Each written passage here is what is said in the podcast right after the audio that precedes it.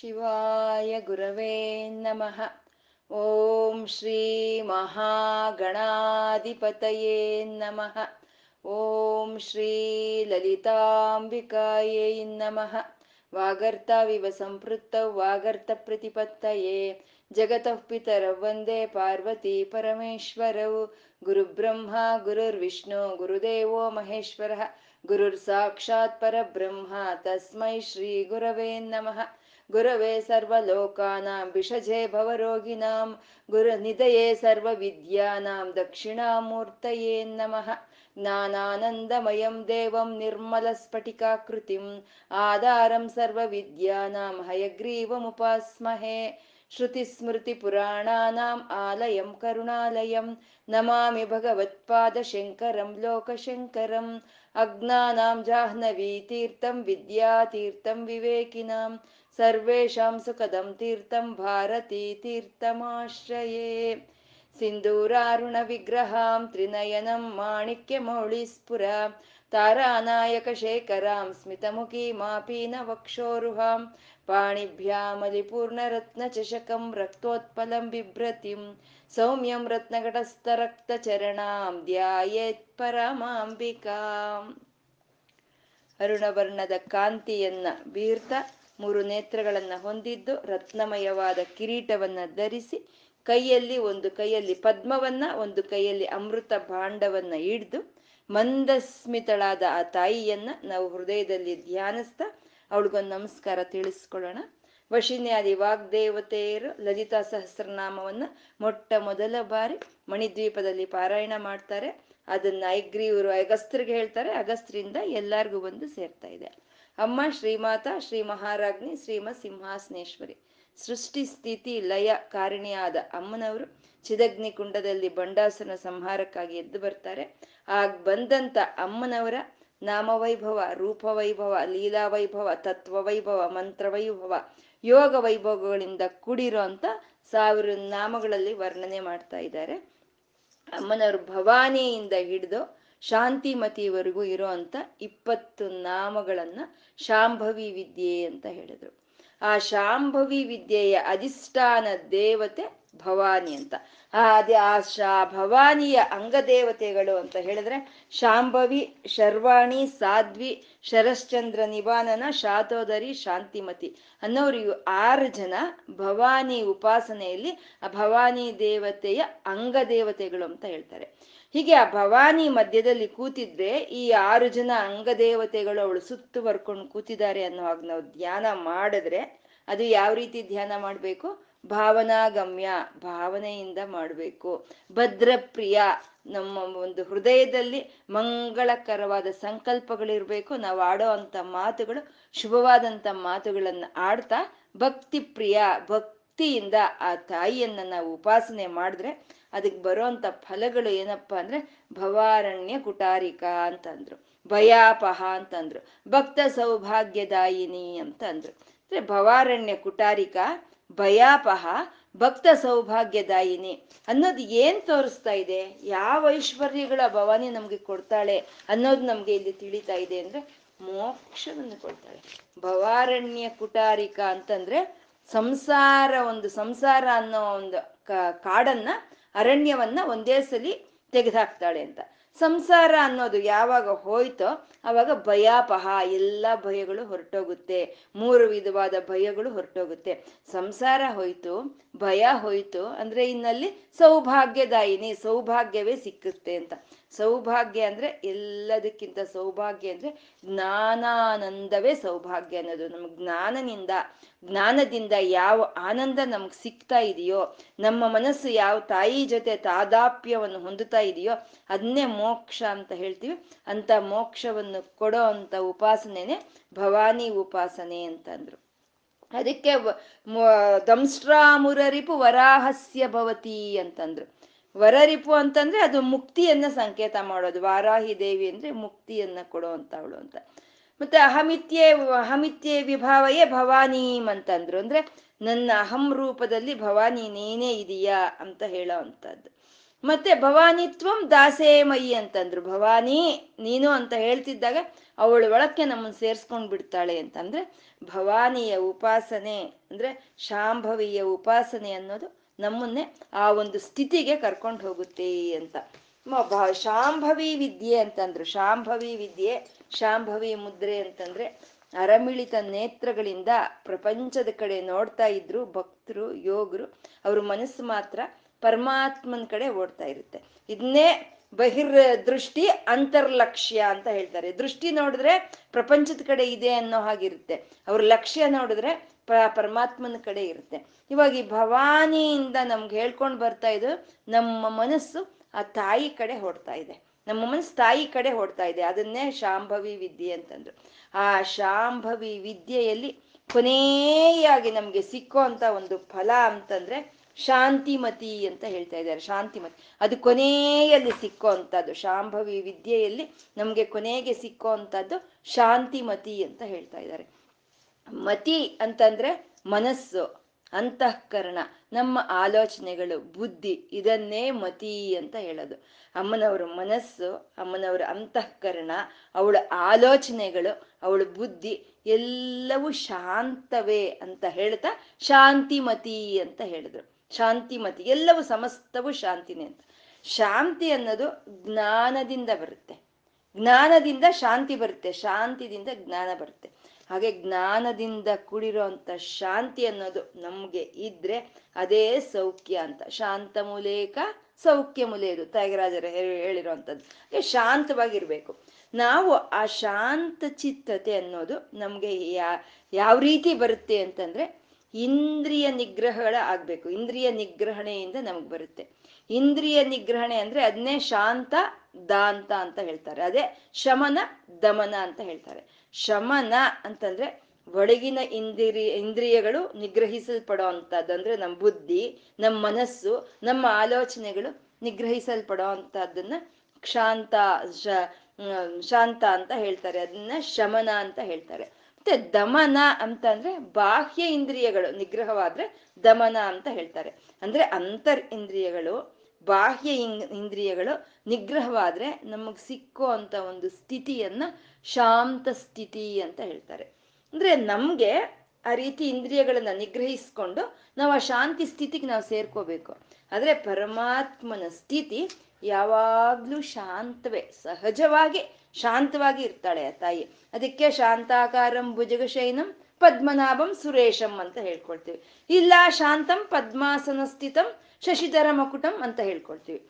ಅಲ್ಲಿ ಶಾಂತಂ ಅನ್ನೋದು ಅದು ಸಹಜವಾಗಿದೆ, ಅಲ್ಲೂ ಸಹಜವಾಗಿದೆ. ಇಲ್ಲೂ ಸಹಜವಾಗಿದೆ. ಅಲ್ಲಿ ಮಾರ್ಪಾಟಾಗಿದ್ದು ಭುಜಗಶಯನಂ. ಇಲ್ಲ ಪದ್ಮಾಸನ ಸ್ಥಿತಂ ಅಂತ.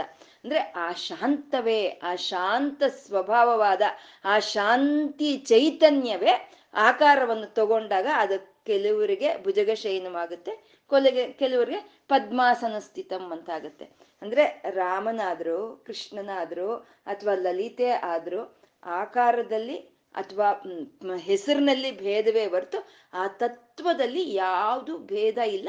ಅದು ಶಾಂತವೇ ಅಂತ, ಪರತತ್ವ ಅಂದ್ರೆ ಶಾಂತ ಅಂತ. ಆ ಶಾಂತ ಸ್ವಭಾವವಾಗಿ ಶಾಂತ ಸ್ಥಿತಿಯಲ್ಲಿ ಇರೋ ಅಂತ ತಾಯಿ ಶಾಂತಿಮತಿ ಅಂತ ಅಂದ್ರು.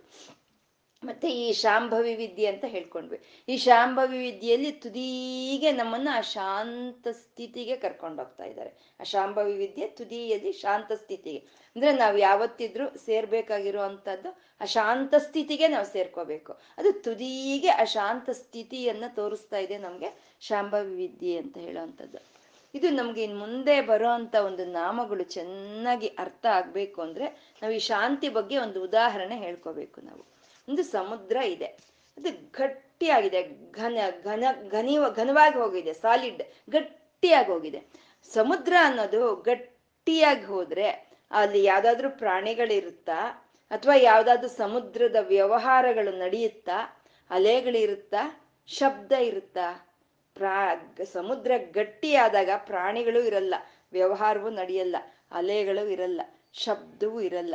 ಅದನ್ನೇ ಶಾಂತ ಸ್ಥಿತಿ ಅಂತ ಹೇಳೋದು. ಗಟ್ಟಿಯಾಗಿ ಹೋಗೋದು ಪ್ರಪಂಚ ಸಮುದ್ರ ಅಂತ. ಅಂದ್ರೆ ಈ ಪ್ರಪಂಚವೆಲ್ಲ ಹಾಗೆ ಪ್ರಪಂಚ ಉಪಶಮನ ಅಂತ ಹೇಳ್ತಾರೆ. ಈ ಪ್ರಪಂಚವೆಲ್ಲ ಉಪಶಮನವಾಗಿ ಹೋದ್ರೆ ಅಲ್ಲಿ ಉಳಿಯುವಂತ ಸ್ಥಿತಿನೇ ಅದೇ ಶಾಂತ ಸ್ಥಿತಿ ಅಂತ ಹೇಳೋದು. ಅದೇ ಪರಮಾತ್ಮನ ಒಂದು ಸಹಜವಾದಂತ ಸ್ಥಿತಿ ಅಂತ ಹೇಳೋದು.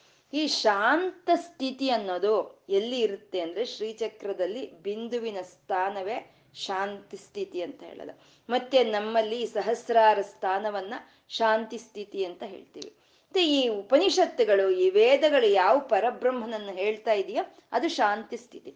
ಈ ಮೂರೇ ಅಮ್ಮನವರ ಸ್ಥಾನಗಳು. ಶ್ರೀಚಕ್ರದಲ್ಲಿ ಬಿಂದುವಿನ ಸ್ಥಾನ, ಸಹಸ್, ನಮ್ಮ ಸಹಸ್ರಾರದಲ್ಲಿ ಬ್ರಹ್ಮರಂಧ್ರದ ಸ್ಥಾನ, ಉಪನಿಷತ್ತುಗಳಲ್ಲಿ ಪರಬ್ರಹ್ಮ ಅಂತ ಹೇಳೋ ಅಂತದ್ದೇ ಅದೇ ಅಮ್ಮನವರ ಸ್ಥಾನ, ಅದೇ ಶಾಂತಿ ಸ್ಥಾನ. ಆ ಶಾಂತಿಯ ಕಡೆಗೆ ನಾವು ಈ ಶಾಂಭವಿ ವಿದ್ಯೆಯಿಂದ ನಾವು ಶಾಂತಿ ಕಡೆಗೆ ಹೋಗ್ತಾ ಇದ್ದೀವಿ. ಅಂದ್ರೆ ನಮ್ಮ ಧ್ಯಾನ ಎಲ್ಲ ಆವರಣಗಳನ್ನು ದಾಟ್ಕೊಂಡು ಶ್ರೀಚಕ್ರದಲ್ಲಿ ಬಿಂದುವಿನ ಸ್ಥಾನಕ್ಕೆ ಬಂತು ಅಂತ. ಎಲ್ಲಾ ಷಟ್ಚಕ್ರಗಳನ್ನ ದಾಟ್ಕೊಂಡು ನಮ್ಮ ಧ್ಯಾನ ಅನ್ನೋದು ಸ ಒಂದು ಸಹಸ್ರಾರಕ್ಕೆ ಸೇರ್ತು ಅಂತ. ಆ ಜ್ಞೇಯ ಬ್ರಹ್ಮ ನಮ್ಗೆ ತಿಳಿ ಪಡ್ತಾನೆ ಇನ್ನು ಅಂತ ಶಾಂತಿಮತಿ ಅಂತ ಹೇಳಿದ್ರು. ಅಂದ್ರೆ ಶಾಂತಿ. ಆ ಶಾಂತಿಯಿಂದನೇ, ಆ ಬಿಂದುವಿನಲ್ಲಿ ಇರೋಂಥ ಶಾಂತಿಯಿಂದನೇ ಈ ಪ್ರಪಂಚ, ಈ ಎಲ್ಲಾ ನವ ಆವರಣಗಳು, ಎಂಟು ಆವರಣಗಳು ಬರೋ ಅಂಥದ್ದು ಆ ಶಾಂತಿಯಿಂದನೇ ಬರುತ್ತೆ. ಆ ಅದು ಶಾಂತಿ, ಬಿಂದುವೇನೋ ಶಾಂತಿನೇ. ಆದ್ರೆ ಆ ಶಾ, ಶಾಂತಿಯಾಗಿ ಇರೋಂಥ ಬಿಂದುವಿನಿಂದ ಶಾಂತ ರಸವ ಶಾಂತ ರಸದಿಂದಾನೇ ಇನ್ನ ಬಾಕಿ ಇರುವಂತ ಎಲ್ಲ ರಸಗಳು ಬರುತ್ತೆ ಅಂತ. ಶ್ರೀಚಕ್ರದಲ್ಲಿ ಎಂಟು ಚಗ, ಆವರಣಗಳಲ್ಲಿ ಎಂಟು ರಸಗಳಿರುತ್ತೆ. ಶೃಂಗಾರ ರಸ, ಭಯಾನಕ ರಸ, ಬೀಭತ್ಸಕ ರಸ, ಅದ್ಭುತ ರಸ ಕರುಣಾರಸ ಹಾಸ್ಯ ರಸ ವೀರರಸ ರೌದ್ರ ರಸ ಅಂತ ಎಂಟು ಆವರಣಗಳು ಇರುತ್ತೆ ಈ ಎಂಟು ಆವರಣಗಳಿಗೂ ಶಾಂತಿ ರಸವೇ ಕಾರಣ. ಆದ್ರೆ ಈ ಎಂಟು ಆವರಣಗಳಲ್ಲಿ ಎಂಟು ರಸಗಳು ಇದ್ರೂ ಇದು ಯಾವುದೂ ಆ ಬಿಂದುವಿಗೆ ತಾಕಲ್ಲ. ಆ ಬಿಂದು ಯಾವಾಗ್ಲೂ ಸಹಜವಾಗಿ ಶಾಂತವಾಗೇ ಇರುತ್ತೆ ಅಂತ. ಅಂದ್ರೆ ನಮ್ಮಲ್ಲಿನೋ ಆ ಚೈತನ್ಯ ಇರೋದಕ್ಕೆ ನಾವು ನಗ್ತಾ ಇದ್ದೀವಿ. ಆ ಚೈತನ್ಯ ಇರೋದಕ್ಕೆ ಅಳ್ತಾ ಇದ್ದೀವಿ. ಆ ಚೈತನ್ಯ ಇರೋದಕ್ಕೆ ನಮ್ಗೆ ಕಾಮ ಕ್ರೋಧಗಳು ನಮ್ಮಲ್ಲಿ ಬರ್ತಾ ಇದೆ. ಆ ಎಂಟು ವಿಧವಾದ ಒಂದು ರಸಗಳು ನಮ್ಮಲ್ಲಿ ಉತ್ಪನ್ನವಾಗ್ತಾ ಇದೆ. ಅದಕ್ಕೆ ಕಾರಣವೇನೋ ಶಾಂತಿ ರಸವೇ. ಆದ್ರೆ ಇದು ಯಾವ್ದಾದ್ರೂ ಆ ಶಾಂತಿಗೆ ತಗಲ್ತಾ ಇದೆಯಾ? ಲೇಪನೆ ಆಗ್ತಾ ಇದೆಯಾ? ಶೃಂಗಾರ ರಸವಾಗ್ಬೋದು, ಯಾವುದು ಪ್ರಪಂಚದಲ್ಲಿ ಇದೆಯಾ ಅಷ್ಟೇ. ಅದು ಯಾವುದು ಆ ಶಾಂತಿ ರಸಕ್ಕೆ ತಗಲ್ತಾ ಇಲ್ಲ. ಅದು ಶಾಂತಿಮತಿ, ಸಹಜವಾಗಿ ಶಾಂತವಾಗಿ ಇರುವಂತದ್ದು ಅಂತ. ಅದಕ್ಕೆ ಭರತನಾಟ್ಯದ ಆಚಾರ್ಯನಾದಂತ ಭರತರು ಹೇಳ್ತಾರೆ, ಅವರು ಎಂಟೇ ರಸಗಳನ್ನೇ ಹೇಳೋದು. ಅವರು ಒಂಬತ್ತು ರಸಗಳನ್ನ ಹೇಳಲ್ಲ, ಎಂಟೇ ರಸಗಳು ಹೇಳ್ತಾರೆ. ಯಾಕೆಂದ್ರೆ ಆ ಎಂಟು ರಸಗಳು ಆ ಬಿಂದು ಸ್ಥಾನದಲ್ಲಿ ಇರೋ ಅಂತ ಶಾಂತ ರಸದಿಂದ ಬಂದಿರೋ ಅಂತವು ಎಂಟು ರಸಗಳು. ಹಾಗಾಗಿ ಅವ್ರು ಎಂಟನ್ನೇ ಹೇಳ್ತಾರೆ. ಅಂದ್ರೆ ಇವಾಗ ನಮ್ಮ ಹತ್ರ ಯಾರೋ ಒಂದು ಕೋಟಿ ರೂಪಾಯಿ ತಗೊಂಡು ನಾವು ಪ್ರಪಂಚ ಪರ್ಯಟನೆಗೆ ಹೋದ್ವಿ, ಸಂಪಾದನೆಗಾಗಿ ಹೋದ್ವಿ, ಎಲ್ಲ ಕಡೆ ಓಡಾಡ್ಕೊಂಡ್ವಿ. ಹತ್ತು ಕೋಟಿ ಇಟ್ಕೊಂಡು, ಒಂದು ಕೋಟಿ ತಗೊಂಡೋಗಿ ಹತ್ತು ಕೋಟಿ ತಗೊಂಡು ಬಂದ್ವಿ ಅಂದ್ರೆ ಹತ್ತು ಕೋಟಿ ಸಂಪಾದನೆ ಅಲ್ಲ, ಒಂಬತ್ತು ಕೋಟಿನ ಸಂಪಾದನೆ. ಹಾಗೆ ರಸ ಶೃಂಗ ಶಾಂತ ರಸದಿಂದ ಬಂದಿರೋ ಅಂತ ಎಂಟು ರಸಗಳನ್ನೇ ಭರತರು ಹೇಳ್ತಿ ಹೇಳಿರೋ ಅಂಥದ್ದು ಹಾಗೆ ಶ್ರೀಚಕ್ರದಲ್ಲಿ, ಬಿಂದುವಿನ ಸ್ಥಾನದಲ್ಲಿ ಇರುವಂತ ಶಾಂತ ರಸದಿಂದ ಈ ಎಲ್ಲ ಆವರಣಗಳು ಬಂದ್ರು. ಈ ಯಾವ ರಸವು ಅದಕ್ಕೆ ತಗಲಲ್ಲ ಅದು ಸಹಜವಾಗಿ ಶಾಂತಿಯಾಗಿ ಇರುತ್ತೆ ಅಂತ ಶಾಂತಿಮತಿ ಅಂತಂದ್ರು. ಅಂದ್ರೆ ಇದೊಂದು ಸ್ವಲ್ಪ ಚೆನ್ನಾಗಿ ನಮ್ಗೆ ಅರ್ಥ ಆಗ್ಬೇಕು ಅಂದ್ರೆ ಒಂದು ಜ್ಯೋತಿ ಇದೆ. ಆ ಜ್ಯೋತಿಯಿಂದ ಬೆಳಕು ಬರ್ತಾ ಇದೆ. ಆ ಬಂದಿರೋ ಬೆಳಕು, ಅದು ಜ್ಯೋತಿ ಹತ್ರ ಇರೋವರೆಗೂ ಶಾಂತರಸ್ವೆ ಅದು. ಜ್ಯೋತಿ ಹತ್ರ ಇರೋವರೆಗೂ ಅದು ಶಾಂತರಸ್ವೆ. ಅದು ಯಾವಾಗ ಗೋಡೆಗಳ ಮೇಲೆ ಬೀಳಕ್ಕೆ ಶುರುವಾಯಿತೋ ಆವಾಗ ಗೋಡೆಗಳ ಮೇಲೆ ಇರೋಂಥ ಚಿತ್ರಗಳಾಗ್ಬೋದು, ಆ ಗೋಡೆಗಳ ಮೇಲೆ ಇರೋಂಥ ಬಣ್ಣಗಳಾಗ್ಬೋದು, ಅಥವಾ ಅಲ್ಲಿರೋ ಕಿಟಕಿ ಬಾಗ್ಲು ಎಲ್ಲವೂ ಆ ಬೆಳಕ್ಕೆ ಒಂದು ಅಂಟ್ಕೊಂಡಿರೋವಾಗ ನಮಗೆ ಕಾಣಿಸುತ್ತೆ. ಅಂದ್ರೆ ಜ್ಯೋತಿ ಶಾ, ಜ್ಯೋತಿ ಹತ್ರ ಬೆಳಕಿರೋವರೆಗೂ ಅದು ಶಾಂತ. ಒಂದು ಗೋಡೆ ಮೇಲೆ ಬಿದ್ದರೆ ಅದು ಎಲ್ಲಾ ವಿಧವಾದ ವಿಕಾರಗಳು ಆ ಬೆಳ ಬೆಳಕಿಗೆ ಬಿದ್ದಂಗೆ ನಮಗೆ ಕಾಣಿಸುತ್ತೆ ಅಷ್ಟೆ. ಅಂದ್ರೆ ಇವಾಗ ಜ್ಯೋತಿ ಅನ್ನೋದೇ ಶಿವ. ಆ ಶಿವನತ್ರನೇ ಶಕ್ತಿ ಇರೋವರೆಗೂ ಶಾಂತವೇ. ಅದು ಬಂದು ಪ್ರಪಂಚದ ಕಡೆ ಬಿದ್ದರೆ ಆವಾಗ ಈ ಪ್ರಪಂಚದಲ್ಲಿ ಇರೋವಂಥ ಎಲ್ಲ ರಸಗಳು ಅದರಲ್ಲಿ ಇರೋ ಹಾಗೆ ಕಾಣಿಸುತ್ತೆ ಹೊರತು, ಆದರೆ ಅದು ಸ್ವಾಭಾವಿಕವಾಗಿ ಶಾಂತ ರಸವೇ. ಸ್ವಾಭಾವಿಕವಾಗಿ ಶಾಂತ ರಸ ಅದು. ಅದು ಈ ಪ್ರಪಂಚದ ಮೇಲೆ ಬಿದ್ದಾಗ ಅದು ಮಿಗತಾ ರಸಗಳು ಬಾಕಿ ಇರುವಂತ ಎಂಟು ರಸಗಳು ಅದರಿಂದ ಬರುತ್ತೆ ಅಂತ. ಶಾಂತಿ, ಶಾಂತಿಮತಿ ಅಂತಂದ್ರು ಅಂದ್ರೆ ಶಾಂಭವಿ ವಿದ್ಯೆಯ ಮೂಲಕ ನಮ್ಮನ್ನ ಬಿಂದುವವರೆಗೂ ತಗೊಂಡು ಹೋದ್ರು, ಸಹಸ್ರಾರದವರೆಗೂ ತಗೊಂಡೋದ್ರು ಆ ಭಗವಂತನ ಆ ಪರತತ್ವದ ಒಂದು ಸಹಜವಾದ ಸ್ಥಿತಿ ಅಂದ್ರೆ ಶಾಂತ ಸ್ಥಿತಿ ಅಂತ. ಈ ಶಾಂತ ಸ್ಥಿತಿ ನಮ್ಗೆ ಚೆನ್ನಾಗಿ ಅರ್ಥ ಆದ್ರೆ ನಮ್ಗೆ ಇನ್ ಮುಂದೆ ಹೇಳೋ ಅಂತ ಒಂದು ನಾಮಗಳು ಚೆನ್ನಾಗಿ ಅರ್ಥ ಆಗುತ್ತೆ ಅಂತ. ಅಂದ್ರೆ ಈ ಸಗುಣಾಕಾರವಾಗಿ ತೋರಿಸಿ ಆಯ್ತು. ತಾಯಿ ಹೀಗಿದ್ದಾಳೆ ಹೀಗಿದ್ದಾಳೆ, ಸಗುಣಾಕಾರವಾಗಿ ತೋರಿಸಿ ಆಯ್ತು. ಇವಾಗ ನಿರ್ಗುಣಾಕಾರದ ಒಂದು ನಿರ್ಗುಣ ಬ್ರಹ್ಮನನ್ನ ತೋರಿಸ್ತಾ ಇದ್ದಾರೆ. ಅದು ಒಂದು ಇಪ್ಪತ್ತು ನಾಲ್ಕು ನಾಮಗಳಲ್ಲಿ ನಮ್ಗೆ ನಿರ್ಗುಣಾಕಾರವಾಗಿ, ಅಂದ್ರೆ ಸಹಜವಾಗಿ ಪರಮಾತ್ಮನ ಸ್ಥಿತಿ ಏನು ಅನ್ನೋದನ್ನ ನಮ್ಗೆ ಇಲ್ಲಿ ತೋರಿಸ್ತಾ ಇದ್ದಾರೆ. ಇಪ್ಪತ್ನಾಲ್ಕು ನಾಮಗಳಿಂದ ತೋರಿಸ್ತಾ ಇದ್ದಾರೆ. ನಿರಾಧಾರ, ನಿರಂಜನ, ನಿರ್ಲೇಪ, ನಿರ್ಮಲ, ನಿತ್ಯ, ನಿರಾಕಾರ, ನಿರಾಕುಲ, ನಿರ್ಗುಣ, ನಿಷ್ಕಳ, ಶಾಂತ, ನಿಷ್ಕಾಮ, ನಿರುಪಪ್ಲವ ನಿತ್ಯ ಮುಕ್ತ ನಿರ್ವಿಕಾರ, ನಿಷ್ಪ್ರಪಂಚ, ನಿರಾಶ್ರಯ ನಿತ್ಯ ಶುದ್ಧ ನಿತ್ಯ ಬುದ್ಧ ನಿರವಧ್ಯ ನಿರಂತರ, ನಿಷ್ಕಾರಣ, ನಿಷ್ಕಳಂಕ, ನಿರುಪಾದಿರ್ನಿರೀಶ್ವರ ಅಂತ ಇಪ್ಪತ್ನಾಲ್ಕು ನಾಮಗಳಲ್ಲಿ ನಮ್ಗೆ ನಿರ್ಗುಣ ಬ್ರಹ್ಮನನ್ನ ಹೇಳ್ತಾ ಇದ್ದಾರೆ. ಇದನ್ನ ನಿಶಬ್ದ ನಾಮಗಳು ಅಂತ ಹೇಳ್ತಾರೆ. ಅಂದ್ರೆ ಆ ನಿಶಬ್ದವನ್ನು ಹೇಳ್ಕೊಳ್ಳೋದಕ್ಕೆ ನಾವು ಇಷ್ಟು ಶಬ್ದ ಮಾಡ್ಕೊಳ್ತಾ ಇದೀವಿ ಅಷ್ಟೇ. ಈ ಶಬ್ದ ಇಷ್ಟು ಶಬ್ದ ಆದ್ರೇನೆ ನಮ್ಗೆ ಅನ್ಯ ನಿಶಬ್ದ ಅನ್ನೋದು ಅರ್ಥ ಆಗುತ್ತೆ. ಯಾರೋ ಒಬ್ರು ಮೌನವನ್ನ ಕುರಿತು ಒಂದು ಪ್ರವಚನವನ್ನು ಕೊಡಿ ಅಂದ್ರೆ ಎರಡು ಗಂಟೆ ಹೇಳಿದ್ರಂತೆ. ಎರಡು ಗಂಟೆ ಹೊತ್ತು ಮೌನವನ್ನು ಕುರಿತು ಪ್ರವಚನ ಕೊಟ್ರಂತೆ. ಅಂದ್ರೆ ಎರಡು ಗಂಟೆ ಮಾತಾಡಿದ್ರೇನೆ ನಮ್ಗೆ ಮೌನ ಅಂದ್ರೆ ಏನು ಅನ್ನೋದು ಅರ್ಥ ಆಗುತ್ತೆ. ಇಷ್ಟು ಗಲಾಟೆ ಮಾಡ್ಕೊಂಡ್ರೆ ಆ ಗಲಾಟೆ ಇಲ್ದಲೆ ಇರುವಂತ ಶಾಂತ ಸ್ಥಿತಿ ಅನ್ನೋದು ಏನು ಅನ್ನೋದು ಅರ್ಥ ಆಗುತ್ತೆ. ನಮ್ಗೆ ಇಲ್ಲಿವರೆಗೂ ಹೇಳ್ಕೊಂಡು ಬಂದಿದ್ದು ಚಂಪಕಾಶೋಕ ಪುನ್ನಾಗ ಸೌಗಂಧಿಕ ಲಸತ್ಕಚ ಮಂತ್ರ ಸ್ವರೂಪವಾಗ್ಬಹುದು ಅಥವಾ ಒಂದು ಕುಂಡಲಿನಿ ಸ್ವರೂಪವಾಗ್ಬೋದು. ಇದನ್ನೆಲ್ಲ ಉಪಾಸನಾ ಬ್ರಹ್ಮ ಅಂತ ಹೇಳ್ತಾರೆ.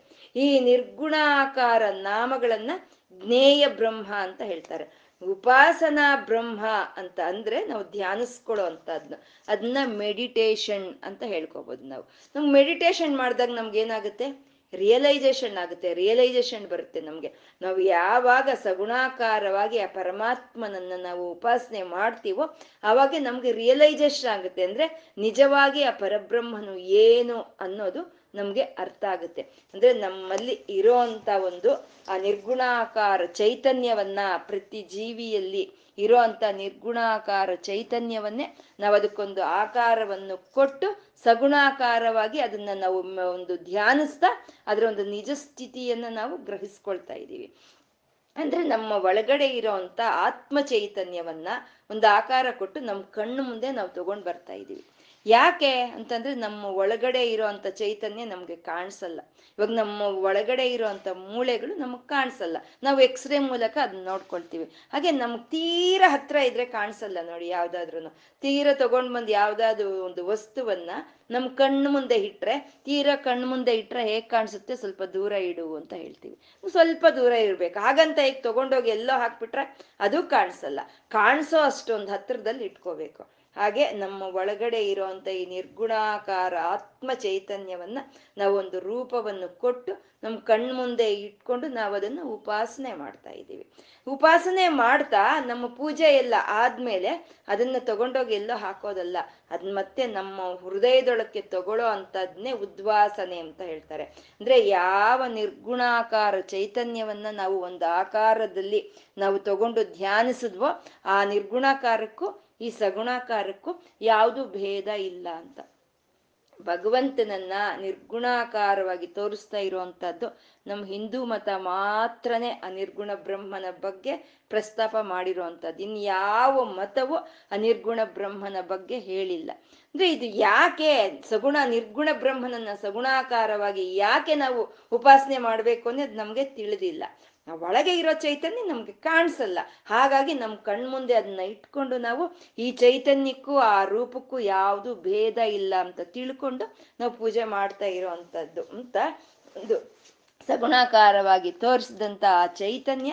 ಅದು ಯಾವುದು, ಅದು ಹೇಗಿರುತ್ತೆ, ಅದರ ನಿಜವಾದ ಸ್ಥಿತಿ ಏನು, ಅದು ಈ ಪ್ರಪಂಚ ಎಲ್ಲ ಬರೋದಕ್ಕಿಂತ ಮುಂಚೆ ಹೇಗಿತ್ತು ಅದು ಅನ್ನೋದನ್ನ ನಮ್ಗೆ ಇನ್ನ ಇಪ್ಪತ್ನಾಲ್ಕು ನಾಮಗಳಲ್ಲಿ ಹೇಳ್ತಾ ಇದ್ದಾರೆ. ನಿರಾಧಾರ ಅಂತ ಇದ್ದಾರೆ. ನಾವು ಭವಾನಿಯ ಹಾಗೆ ಆ ಶಾಂಭವಿ ವಿದ್ಯೆಯ ಮೂಲಕ ನಮ್ಗೆ ಏನು ಒಂದು ಸತ್ಯ ಅನ್ನೋದು ತಿಳಿತೋ, ಅಂದ್ರೆ ಭಗವಂತ ಅಂದ್ರೆ ಏನು ಅಂತ ನಮ್ಗೆ ಏನ್ ಅರ್ಥ ಆಯ್ತೋ ಆ ಪರತತ್ವ ಅನ್ನೋದು ಅದು ನಿರಾ, ನಿರಾಧಾರ ಅಂತ ಇದ್ದಾರೆ. ನಿರಾಧಾರ ಅಂದ್ರೆ ಆಧಾರವಿಲ್ಲ.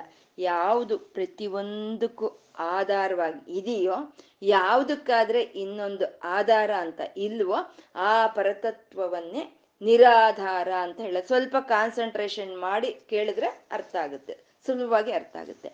ಆ ತತ್ವವನ್ನ ನಿರಾಧಾರ ಅಂತ ಹೇಳ್ತಾರೆ. ಇವಾಗ ಇಲ್ಲೊಂದು ಪುಸ್ತಕ ಇದೆ, ಒಂದು ಬುಕ್ ಇದೆ. ಆ ಬುಕ್ಗೆ ಏನ್ ಆಧಾರ ಅಂದ್ರೆ ಈ ಟೇಬಲ್ ಆಧಾರ. ಈ ಟೇಬಲ್ಗೆ ಯಾವ್ದು ಆಧಾರ? ಭೂಮಿ ಆಧಾರ. ಅಷ್ಟೇ, ನಮ್ಮ ಮನಸ್ಸು ಅಷ್ಟೇ ಹೋಗೋದು. ಈ ಬುಕ್ಗೆ ಟೇಬಲ್ ಆಧಾರ, ಟೇಬಲ್ಗೆ ಭೂಮಿ ಆಧಾರ ಅಂದ್ರೆ ಅಲ್ಲಿಗೆ ನಿಂತೋಗ್ಬಿಡ್ತೀವಿ ನಾವು. ಯಾಕೆಂದ್ರೆ ಸಮಸ್ತಕ್ಕೂ ಆಧಾರ ಭೂಮಿನೇ. ಅಂದ್ರೆ ಭೂಮಿಗೆ ಯಾವ್ದು ಆಧಾರ? ಭೂಮಿಗೆ ಆಧಾರ, ಆಕಾಶವೇ ಭೂಮಿಗೆ ಆಧಾರ. ಆ ಭೂಮಿ ಅನ್ನೋದು ಆಕಾಶದಲ್ಲೇ ಇದೆ. ಭೂಮಿನೇ ಅಲ್ಲ, ಆಕಾಶದಲ್ಲಿ ಸೂರ್ಯ ಚಂದ್ರಾದಿ ಎಲ್ಲಾ ಗ್ರಹ ನಕ್ಷತ್ರಗಳು ಆಕಾಶದಲ್ಲೇ ಇರುವಂತಹದ್ದು. ಆಕಾಶವೇ ಎಲ್ಲದಕ್ಕೂ ಆಧಾರವಾಗಿ ಇರುವಂತಹದ್ದು. ಕೆಲವು ಸ್ಟಾರ್ಸ್. ಸತ್ತೋಗುತ್ತವೆ ಕೆಲವು ಕಾಲ ಆದ್ಮೇಲೆ ಅವು ಸತ್ತೋಗುತ್ತೆ. ಅದನ್ನ ನಾವು ಡೆಡ್ ಸ್ಟಾರ್ಸ್ ಅಂತ ಹೇಳ್ತೀವಿ. ಆ ಡೆಡ್ ಸ್ಟಾರ್ಸ್ ಅಂತೀವಿ. ಅದನ್ನೇ ಬ್ಲ್ಯಾಕ್ ಹೋಲ್ ಅಂತ ಹೇಳ್ತೀವಿ. ಆ ಸ್ಟಾರ್ಸ್ ಇರೋವಾಗ್ಲೂ ಆಕಾಶದಲ್ಲೇ ಇತ್ತು. ಅದು ಅದು ಡೆಡ್ ಆದ್ಮೇಲೂ ಅದು ಆಕಾಶದಲ್ಲೇ ಇತ್ತು. ಅಂದ್ರೆ ಆಕಾಶ ಅನ್ನೋದು ಪ್ರತಿ ಒಂದಕ್ಕೂ ಆಧಾರವಾಗಿದೆ.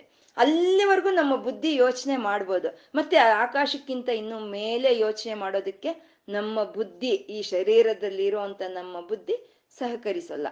ಆಕಾಶಕ್ಕೂ ಯಾವ ತತ್ವವಾದ್ರೆ ಆಧಾರವಾಗಿ ಇದೆಯೋ, ಆ ಆಕಾಶದಲ್ಲಿ ಆ ಚಿಚ್ಚಕ್ತಿಯನ್ನ ಯಾವ ಶಕ್ತಿಯಾದ್ರೆ, ಹ್ಮ್, ಪ್ರಸಾರ ಮಾಡ್ತಾ ಇದೆಯೋ, ಅದು ನಿರಾಧಾರ ತತ್ವ, ಅದು ಶಾಂತ ಸ್ವರೂಪ. ಸೃಷ್ಟಿಗೆ ಪೂರ್ವದಲ್ಲೇ ಇದ್ದಂತ ಶಾಂತಿ ಸ್ವರೂಪ, ಅದು ಯಾವುದ್ರ ಮೇಲೆ ಆಧಾರ ಪಟ್ಕೊಂಡಿಲ್ಲ, ಅದು ಎಲ್ಲದಕ್ಕೂ ಆಧಾರವಾಗಿದೆ ಅಂತ ಹೇಳ್ತಾ, ನಿರಾಧಾರ ಅಂತ ಹೇಳಿದ್ರು ನಿರಂಜನ ಅಂತ ಇದ್ದಾರೆ. ನಿರಂಜನ ನಿರ್ಲೇಪ ಅನ್ನೋದು ಸ್ವಲ್ಪ ಎರಡೂ ಒಂದು ಹೆಚ್ಚು ಕಮ್ಮಿ ಒಂದೇ ಅರ್ಥವನ್ನು ಕೊಡುವಂಥದ್ದು. ನಿರಂಜನ ಅಂತಂದ್ರೆ ಈ ನಿರಂಜನ, ಈ ನಿರ್ಲೇಪ, ಇವೆಲ್ಲ ನಾ ಇವೆಲ್ಲ ಒಂದು ಶಬ್ದಗಳು ಒಂದು ಅತ್ಯಂತ ಒಂದು ಶಾಂತಿಯನ್ನು ತಂದುಕೊಡುತ್ತೆ ಇವು ಯಾಕೆಂದ್ರೆ ನಿಶಬ್ದ ಶಬ್ದಗಳು. ಒಂದು ಕಡೆ ಕೂತ್ಕೊಂಡು ನಾವು ನಿರಂಜನ, ನಿರ್ಲೇಪ, ನಿರ್ಮಲ, ನಿತ್ಯ ಅಂತ ನಾವು ಹೇಳ್ಕೊಳ್ತಾ ಇದ್ರೆ ಆ ಶಾಂತ ರಸ ಅನ್ನೋದು ನಮ್ಮಲ್ಲಿ ಉತ್ಪನ್ನವಾಗುವಂತಹದ್ದು ಯಾಕೆಂದ್ರೆ ಇದು ಉಪನಿಷತ್ ಪ್ರತಿಪಾದ್ಯವಾದಂತ ವಾಕುಗಳು ಇವು. ನೀ ಅಂತ ಹೇಳುವಂಥದ್ದು ಉಪನಿಷತ್ ಪ್ರತಿಪಾದ್ಯವಾದಂತಹದ್ದು ಅಂದ್ರೆ ನಮ್ಗೆ ವೇದಗಳಾಗ್ಬೋದು, ಶಾಸ್ತ್ರಗಳಾಗ್ಬೋದು, ಪುರಾಣಗಳಾಗ್ಬೋದು ಏನ್ ಹೇಳುತ್ತೆ? ಸಕಾರವಾಗಿ ತೋರಿಸುತ್ತೆ ಪರಬ್ರಹ್ಮನನ್ನ. ಸಕಾರವಾಗಿ ತೋರಿಸ್ತಾ ಅದಕ್ಕೆ ಉದಾಹರಣೆಗಳನ್ನು ಕೊಡುತ್ತೆ. ಆದ್ರೆ ಉಪನಿಷತ್ ಅನ್ನೋದು ಯಾವ ಸಾಕಾರವಾಗಿ ತೋರ್ಸಲ್ಲ. ಯಾವ ಉದಾಹರಣೆಗಳು ಇಲ್ಲ. ನೇರವಾಗಿ ಅದು ಹೇಗಿದೆಯೋ ಹಾಗೆ ತೋರಿಸುತ್ತೆ. ಹಾಗಾಗಿ ಈ ಲಲಿತಾ ಸಹಸ್ರನಾಮದಲ್ಲಿ ಒಂದು ವೇದಶಾಸ್ತ್ರಗಳು ಉಪನಿತ್ತ ಶಾಸ್ತ್ರಗಳು, ಧರ್ಮಶಾಸ್ತ್ರಗಳು ಪುರಾಣ ಶಾಸ್ತ್ರಗಳು ಎಲ್ಲ ದೊಂತರ ದೊಂತರೆಯಾಗಿ ಬರುವಂತಹದ್ದು.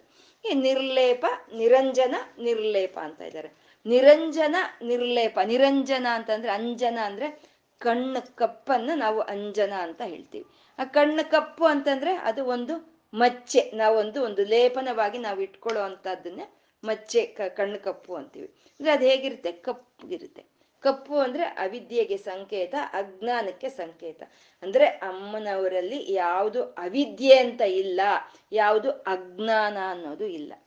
ನಮ್ಗೆ ಎಷ್ಟು ನಮ್ಗೆ ಒಳ್ಳೆ ಬುದ್ಧಿ ಇರ್ಲಿ, ನಮ್ಗೆ ಎಷ್ಟು ಶಕ್ತಿನಾದ್ರೂ ಇರ್ಲಿ ನಾವೆಷ್ಟು ಧನವಂತರಾದ್ರೂ ಆಗಿರ್ಲಿ ನಾವೆಷ್ಟು ವಿದ್ಯಾವಂತರಾದ್ರೂ ಆಗಿರ್ಲಿ, ನಮ್ಮಲ್ಲಿ ಆ ಅವಿದ್ಯೆ ಆ ಅಜ್ಞಾನ ಅನ್ನೋದು ಇದ್ರೆ ಅದು ನಮ್ಮ ವ್ಯಕ್ತಿತ್ವಕ್ಕೆ ಅದು ಮಚ್ಚೆನೆ. ಹಾಗಾಗಿ ನಿರಂಜನ ಅಮ್ಮನವರಲ್ಲಿ ಅಂತ ಮಚ್ಚೆ ಯಾವುದು ಇಲ್ಲ ಅಂತ ನಿರಂಜನ ಅಂತ ಇದ್ದಾರೆ. ಮತ್ತೆ ನಿರ್ಲೇಪ ಅಂತಂದ್ರು. ನಿರ್ಲೇಪ ಅಂದ್ರೆ ಲೇಪನೆ ಇಲ್ದಲೇ ಇರೋದು ನಿರ್ಲೇಪ ಅಂತ. ಲೇಪನೆ ಅನ್ನೋದು ಮಾಡಿದ್ರೆ ಅದು ಯಾವಾಗ ಇದ್ರು ಕೃತ್ರಿಮವೇ, ಅದು ಸಹಜವಲ್ಲ, ಕೃತ್ರಿಮವೇ ಲೇಪನೆ ಅಂತ ಮಾಡೋ ಅಂತದ್ದು ಅಂದ್ರೆ ಇವಾಗ ನಾವು ಮುಖಕ್ಕೊಂದು ಮುಖ ಮೇಕಪ್ ಅನ್ನು ಹಾಕೊಳ್ತೀವಿ ಮೇಕಪ್ ಹಾಕೊಂಡ್ರೆ ಅದು ಕೃತ್ರಿಮವೇ. ನಾವೇನೋ ಹಾಕೊಳ್ದಿದ್ರನೆ ಅದೇ ಸಹಜವಾಗಿರೋ ಅಂತದ್ದು ಹಾಗೆ ಆ ತಾಯಿ ಸಹಜವಾಗಿ ಇರ್ತಾಳೆ ಯಾವುದು ತನ್ನ ಲೇಪನೆ ತಾನು ಮಾಡ್ಕೊಳಲ್ಲ ಅಂತ ನಿರ್ಲೇಪ ಅಂತ ಅಂದ್ರು ಅಂದ್ರೆ ಇವಾಗ ಒಂದು ಎಲೆ ಮೇಲೆ ನೀರಿನ ಒಂದು ಬಿಂದು ಇದೆ. ಎಲೆ ಮೇಲೆ ನೀರಿನ ಬಿಂದು ಇದೆ. ಆ ನೀರಿನ ಬಿಂದು ಎಲೆ ಮೇಲೆ ಇದ್ರೂ ಸರಿ ಅದು ಅದಕ್ಕೆ ಅಂಟ್ಕೊಳ್ಳಲ್ಲ ಎಲೆಗೆ ಅಂಟ್ಕೊಳ್ಳೋದಿಲ್ಲ. ಆ ರೀತಿ ಯೋಗರು, ಭಕ್ತರು ಈ ಪ್ರಪಂಚದಲ್ಲಿ ಇದ್ರೂ ಅವರು ಈ ಪ್ರಪಂಚಕ್ಕೆ ಒಂದು ಅತೀತವಾಗಿರ್ತಾರೆ. ಈ ಪ್ರಪಂಚದ ವಿಷಯಗಳಿಗೆ ಅವರು ಬಂಧನದಿಂದ ಇರೋಲ್ಲ, ಪ್ರಪಂಚದ ವಿಷಯದಲ್ಲೇ ಅವರು ಅವರು ಬಂಧಿತರಾಗಿ ಇರೋದಿಲ್ಲ. ಅವ್ರು ಯಾ ಯಾವ ರೀತಿ ಅವ್ರು ಅದನ್ನ ಸಾಧಿಸ್ಕೊಂಡ್ರು, ಯಾವ್ದನ್ನ ಆಶ್ರಯಿಸ್ಕೊಂಡು ಅವರು ಆ ಸ್ಥಿತಿಗೆ ಸೇರಿದ್ರು ಅಂದ್ರೆ ಲಲಿತೆಯನ್ನ ಆಶ್ರಯಿಸ್ಕೊಂಡು ಅವರು ಪ್ರಪಂಚದಲ್ಲಿ ಇದ್ರು ಪ್ರಾಪಂಚಿಕ ವಿಷಯಗಳಲ್ಲಿ ಬಂಧಿತರಾಗಿಲ್ಲ ಅಂತ. ಮತ್ತೆ ಅಂತ ತಾಯಿಯನ್ನ ಆಶ್ರಯಿಸ್ಕೊಂಡಿರೋರೇ ಯಾವುದಕ್ಕೂ ಅಂಟ್ಕೊಳ್ಳಲ್ಲ ಅಂತಂದ್ರೆ, ನಾ ತಾಯಿ ಅಂಟ್ಕೊಳ್ತಾಳ, ಯಾವುದು ಲೇಪನೆಗಳು ಇಲ್ದಲೆ ಈ ಪ್ರಾಪಂಚಿಕ ವಿಷಯಗಳಲ್ಲಿ ಬಂದಿ ಆಗಿಲ್ಲ ಆ ತಾಯಿ ಅಂತ ಹೇಳ್ತಾ, ನಿರ್ ನಿರ್ಲೇಪ ನಿರಂಜನ ನಿರ್ಲೇಪ ಅಂತಂದ್ರು. ಅಂದ್ರೆ ಶಾಂತ ಅಂತ ಹೇಳಿದ್ರು. ಆ ಶಾಂತ ಅದು ಹೇಗಿರುತ್ತೆ ಅಂದ್ರೆ ಶಕ್ತಿ ಇದು. ಶಕ್ತಿ, ಅದು ಚೈತನ್ಯ. ಅದು ಹೇಗಿರುತ್ತೆ ಅಂದ್ರೆ ಅದು ಎಲ್ಲದಕ್ಕೂ ಆಧಾರ ಅದಕ್ಕೆ ಕೊಡ್ತಾ ಇದೆಯೇ ಹೊರತು ಅದು ಯಾವುದ್ರ ಮೇಲೆ ಆಧಾರ ಪಟ್ಟಿಲ್ಲ. ಯಾವ ಮಚ್ಚೆಗಳು ಅದಕ್ಕಿಲ್ಲ. ಯಾವ ಲೇಪನೆಗಳು, ವಿಷಯದ ಒಂದು ಪ್ರಪಂಚಿಕ ವಿಷಯಗಳ ಲೇಪನೆ ಅದಕ್ಕೆ ಇಲ್ಲ ಅಂತ ಹೇಳ್ತಾ ನಿರ್ಲೇಪ ಅಂತಂದ್ರು. ನಿರ್ಮಲ ಅಂತ ಇದ್ದಾರೆ. ಅತ್ಯಂತ ನಿರ್ಮಲಳು ಅಂದ್ರೆ ಯಾವ ಪಾಪ ದೋಷಗಳು ಅಮ್ಮನವ್ರನ್ನ ಸ್ಪರ್ಶ ಮಾಡೋದಕ್ಕೆ ಸಾಧ್ಯ ಇಲ್ಲ ಅಂತ ನಿರ್ಮಲ ಅಂತ ಇದ್ದಾರೆ. ಈ ನಿರ್ಮಲ ಅನ್ನೋದು ಒಂದು ಮಾಲಿನ್ಯ ಅನ್ನೋದು ಮೂರು ವಿಧವಾಗಿರುತ್ತೆ. ಅದನ್ನೇ ಅಣವ ಮಾಲ ಅಣವಾಮಲ ಮಾಯಕಮಲ ಕಾರ್ಮಿಕ ಮಲ ಅಂತ ಹೇಳ್ತಾರೆ. ಆಣವ ಮಲ ಅಂತ ಅಂದ್ರೆ ಆಣವ ಮಲ ಅನ್ನೋದು ಜನ್ಮ ಜನ್ಮ ಜನ್ಮ ಜನ್ಮಗಳಿಂದ ನಮಗ್ ಬಂದಿರೋ ಅಂತ ಒಂದು ಮಾಲಿನ್ಯವನ್ನೇ ಆಣವ ಮಲ ಅಂತ ಹೇಳೋದು ಅದಿರುತ್ತೆ. ನಮ್ಮಲ್ಲಿ ಎಷ್ಟು ಜನ್ಮಗಳ ಇಷ್ಟೊತ್ತಿಗೆ ನಾವು ತಾಳಿದೀವೋ ಆ ಜನ್ಮಗಳಿಂದ ತಗೊಂಡ್ ಬಂದಿರೋ ಅಂತ ಮಾಲಿನ್ಯ ನಮ್ಮಲ್ಲಿ ಇರುತ್ತೆ. ಮತ್ತೆ ಹೌದಾ, ಹಾಗಾದ್ರೆ ಮಾಲಿನ್ಯದಿಂದಾನೇ ಇದೀವ. ಅದ್ ಹೇಗೆ ಹೇಳ್ತೀರಾ ಅಂದ್ರೆ ನಮ್ಗೆ ಇವಾಗ ಜನ್ಮ ಬಂದಿರೋದು ಗಮನಿಸ್ಕೊಂಡ್ರೆ ಮಾಲಿನ್ಯ ಇರೋದಕ್ಕೆ ಜನ್ಮ ಬಂದಿದೆ. ಇಲ್ಲಾಂದ್ರೆ ನಾವು ಜನ್ಮರಾಹಿತ್ಯ ಇರ್ತಿತ್ತು ನಮ್ಗೆ ಅಲ್ವಾ? ಆಣವ ಮಾಲಿನ್ ಮಾಲ್, ಆಣವ ಮಲ ಅಂತಂದ್ರೆ ಜನ್ಮ ಜನ್ಮಗಳಿಂದ ಬಂದಿರೋ ಅಂತ ಮಾಯಕ ಮಲ ಅಂದ್ರೆ ಇವಾಗ ನಾವು ಮಾಡೋ ಅಂತ ಒಂದು ಕೆಲ್ಸಗಳಿಂದ ನಮಗ್ ಬರೋ ಅಂತ ಒಂದು ಮಾಲಿನ್ಯವನ್ನ ಮಾಯಕ ಮಲ ಅಂತಾರೆ. ಕಾರ್ಮಿಕ ಮಲ ಅಂತಂದ್ರೆ ಕಾರ್ಮಿಕ ಮಲ ಅಂತಂದ್ರೆ ನಾವು ಮಾಯ ಮಾಡೋ ಅಂತ ಕೆಲ್ಸಗಳಿಂದ ಬರೋ ಅಂತ ಒಂದು ಮಾಲಿನ್ಯ. ಮಾಯಕ ಮಲ ಅಂತಂದ್ರೆ ನಮ್ಮ ಮನಸ್ಸು ಯಾವುದೋ ಒಂದು ವಿಷಯಗಳ ಮೇಲೆ ಸಂಪರ್ಕ ಹೊಂದಿರುತ್ತ. ಯಾವ ವಿಷಯಗಳು ನಮ್ಗೆ ಅವಶ್ಯಕತೆ ಇಲ್ದಲೇ ಇರುವಂತ ವಿಷಯಗಳ ಮೇಲೆ, ಈ ಪ್ರಾಪಂಚಿಕ ವಿಷಯಗಳ ಮೇಲೆ ನಮ್ಮ ಮನಸ್ಸು ಸಂಪರ್ಕ ಹೊಂದಾಗ ನಮಗ್ ಬರೋ ಅಂತ ಒಂದು ಮಾಲಿನ್ಯವನ್ನ ಕಾರ ಒಂದು ಮಾಯಕ ಮಾಯಕ ಮಲ ಅಂತ ಹೇಳ್ತಾರೆ. ಈ ರೀತಿ ಒಂದು ಜನ್ಮ ಜನ್ಮಗಳಿಂದ ಬಂದಿರುವಂತ ಮಾಲಿನ್ಯವಾಗ್ಬೋದು, ಅಥವಾ ನಮ್ಮ ಮನಸ್ಸು ಈ ವಿಷಯಗಳ ಮೇಲೆ ಸಂಪರ್ಕ ಹೊಂದಾಗ ಬರುವಂತ ಮಾಲಿನ್ಯವಾಗ್ಬೋದು, ಅಥವಾ ನಾವು ಮಾಡೋ ನಾವು ಮಾಡೋ ಅಂತ ಒಂದು ಕೆಲಸಗಳಿಂದ ನಮ್ಗೆ ಬರೋ ಅಂತ ಒಂದು ಮಾಲಿನ್ಯವಾಗ್ಬೋದು. ಇವು ಸಂಪೂರ್ಣ ಜೀವಿಯಲ್ಲಿ ಇರುತ್ತೆ. ಜೀವಿಯಲ್ಲಿ ಇರುತ್ತೆ ಆದ್ರೆ ಜೀವೇಶ್ವರಿಯಲ್ಲಿ ಈ ಮಾಲಿನ್ಯಗಳು ಯಾವುದು ಇರಲ್ಲ ಅಂತ ಅವಳು ನಿರ್ಮಲಳು ಅಂತ ಹೇಳಿದ್ರು. ನಿರ್ಮಲ ಯಾವುದು? ಮಯ ಮಾಲಿನ್ಯಗಳು ಇಲ್ದಲೇ ಇರುವಂತ ಶುದ್ಧವಾದ ತತ್ವ. ಶುದ್ಧ ಬ್ರಹ್ಮ, ಪರಾತ್ಪರ ರಾಮ ಅಂತ ಹೇಳ್ಕೊಳ್ಳೋ ಹಾಗೆ ನಿರ್ಮಲಳು ಆ ತಾಯಿ ಅಂತ. ನಿತ್ಯ ಅಂತ ಇದ್ದಾರೆ. ನಿತ್ಯ ಪರಮಾತ್ಮ ಅವಳು ಲಲಿತೆ ನಿತ್ಯ ಅಂತ. ನಿತ್ಯ ಅಂತ ಹೇಳೋದ್ರಲ್ಲಿ ಒಂದು ಶಾಶ್ವತ ತತ್ವವನ್ನು ತೋರಿಸುತ್ತೆ. ಶಾಶ್ವತವಾಗಿ ಇರೋವಳು ಅಂತ. ಮತ್ತೆ ಯಾವ್ದು ಬದಲಾವಣೆ ಇಲ್ದಲೆ ಇರೋ ಅವಳು ಅನ್ನೋದನ್ನ ತೋರಿಸೋ ನಿತ್ಯ ಅಂತ. ಅಂದ್ರೆ ಬಂದಿರೋಳು ಅಲ್ಲ, ಅಥವಾ ಹೋಗೋಳು ಅಲ್ಲ, ಅಥವಾ ಇವತ್ತು ಇರೋ ಹಾಗೆ ನಾಳೆ ಇರಲ್ಲ ಅಂತ ಹೇಳಕ್ ಹೋಗಲ್ಲ.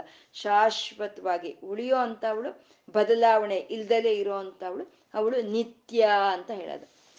ಅಂದ್ರೆ ಆತ್ಮತತ್ವ ಅನ್ನೋದು ಇದು ಹೋಗೋದಲ್ಲ. ಇದು ಶರೀರ ಬಂದು ಶರೀರದಲ್ಲಿ ಪ್ರತಿಬಿಂಬಿಸ್ತಾ ಇದ್ರು ಈ ಆತ್ಮತತ್ವ ಅನ್ನೋದು ಯಾವತ್ತೂ ಹೋಗೋದಲ್ಲ. ಇನ್ನೇ ನೈನಂ ಚಿಂದಂತೆ ಶಸ್ತ್ರಾಣಿ, ನೈನಂ ದಹತಿ ಪಾವಕಃ ಅಂತ ಹೇಳಿದ್ರು ಭಗವದ್ಗೀತೆಯಲ್ಲಿ. ಈ ಆತ್ಮವನ್ನ ಅಗ್ಗಿ ಅನ್ನೋದು ಸುಡಲ್ಲ.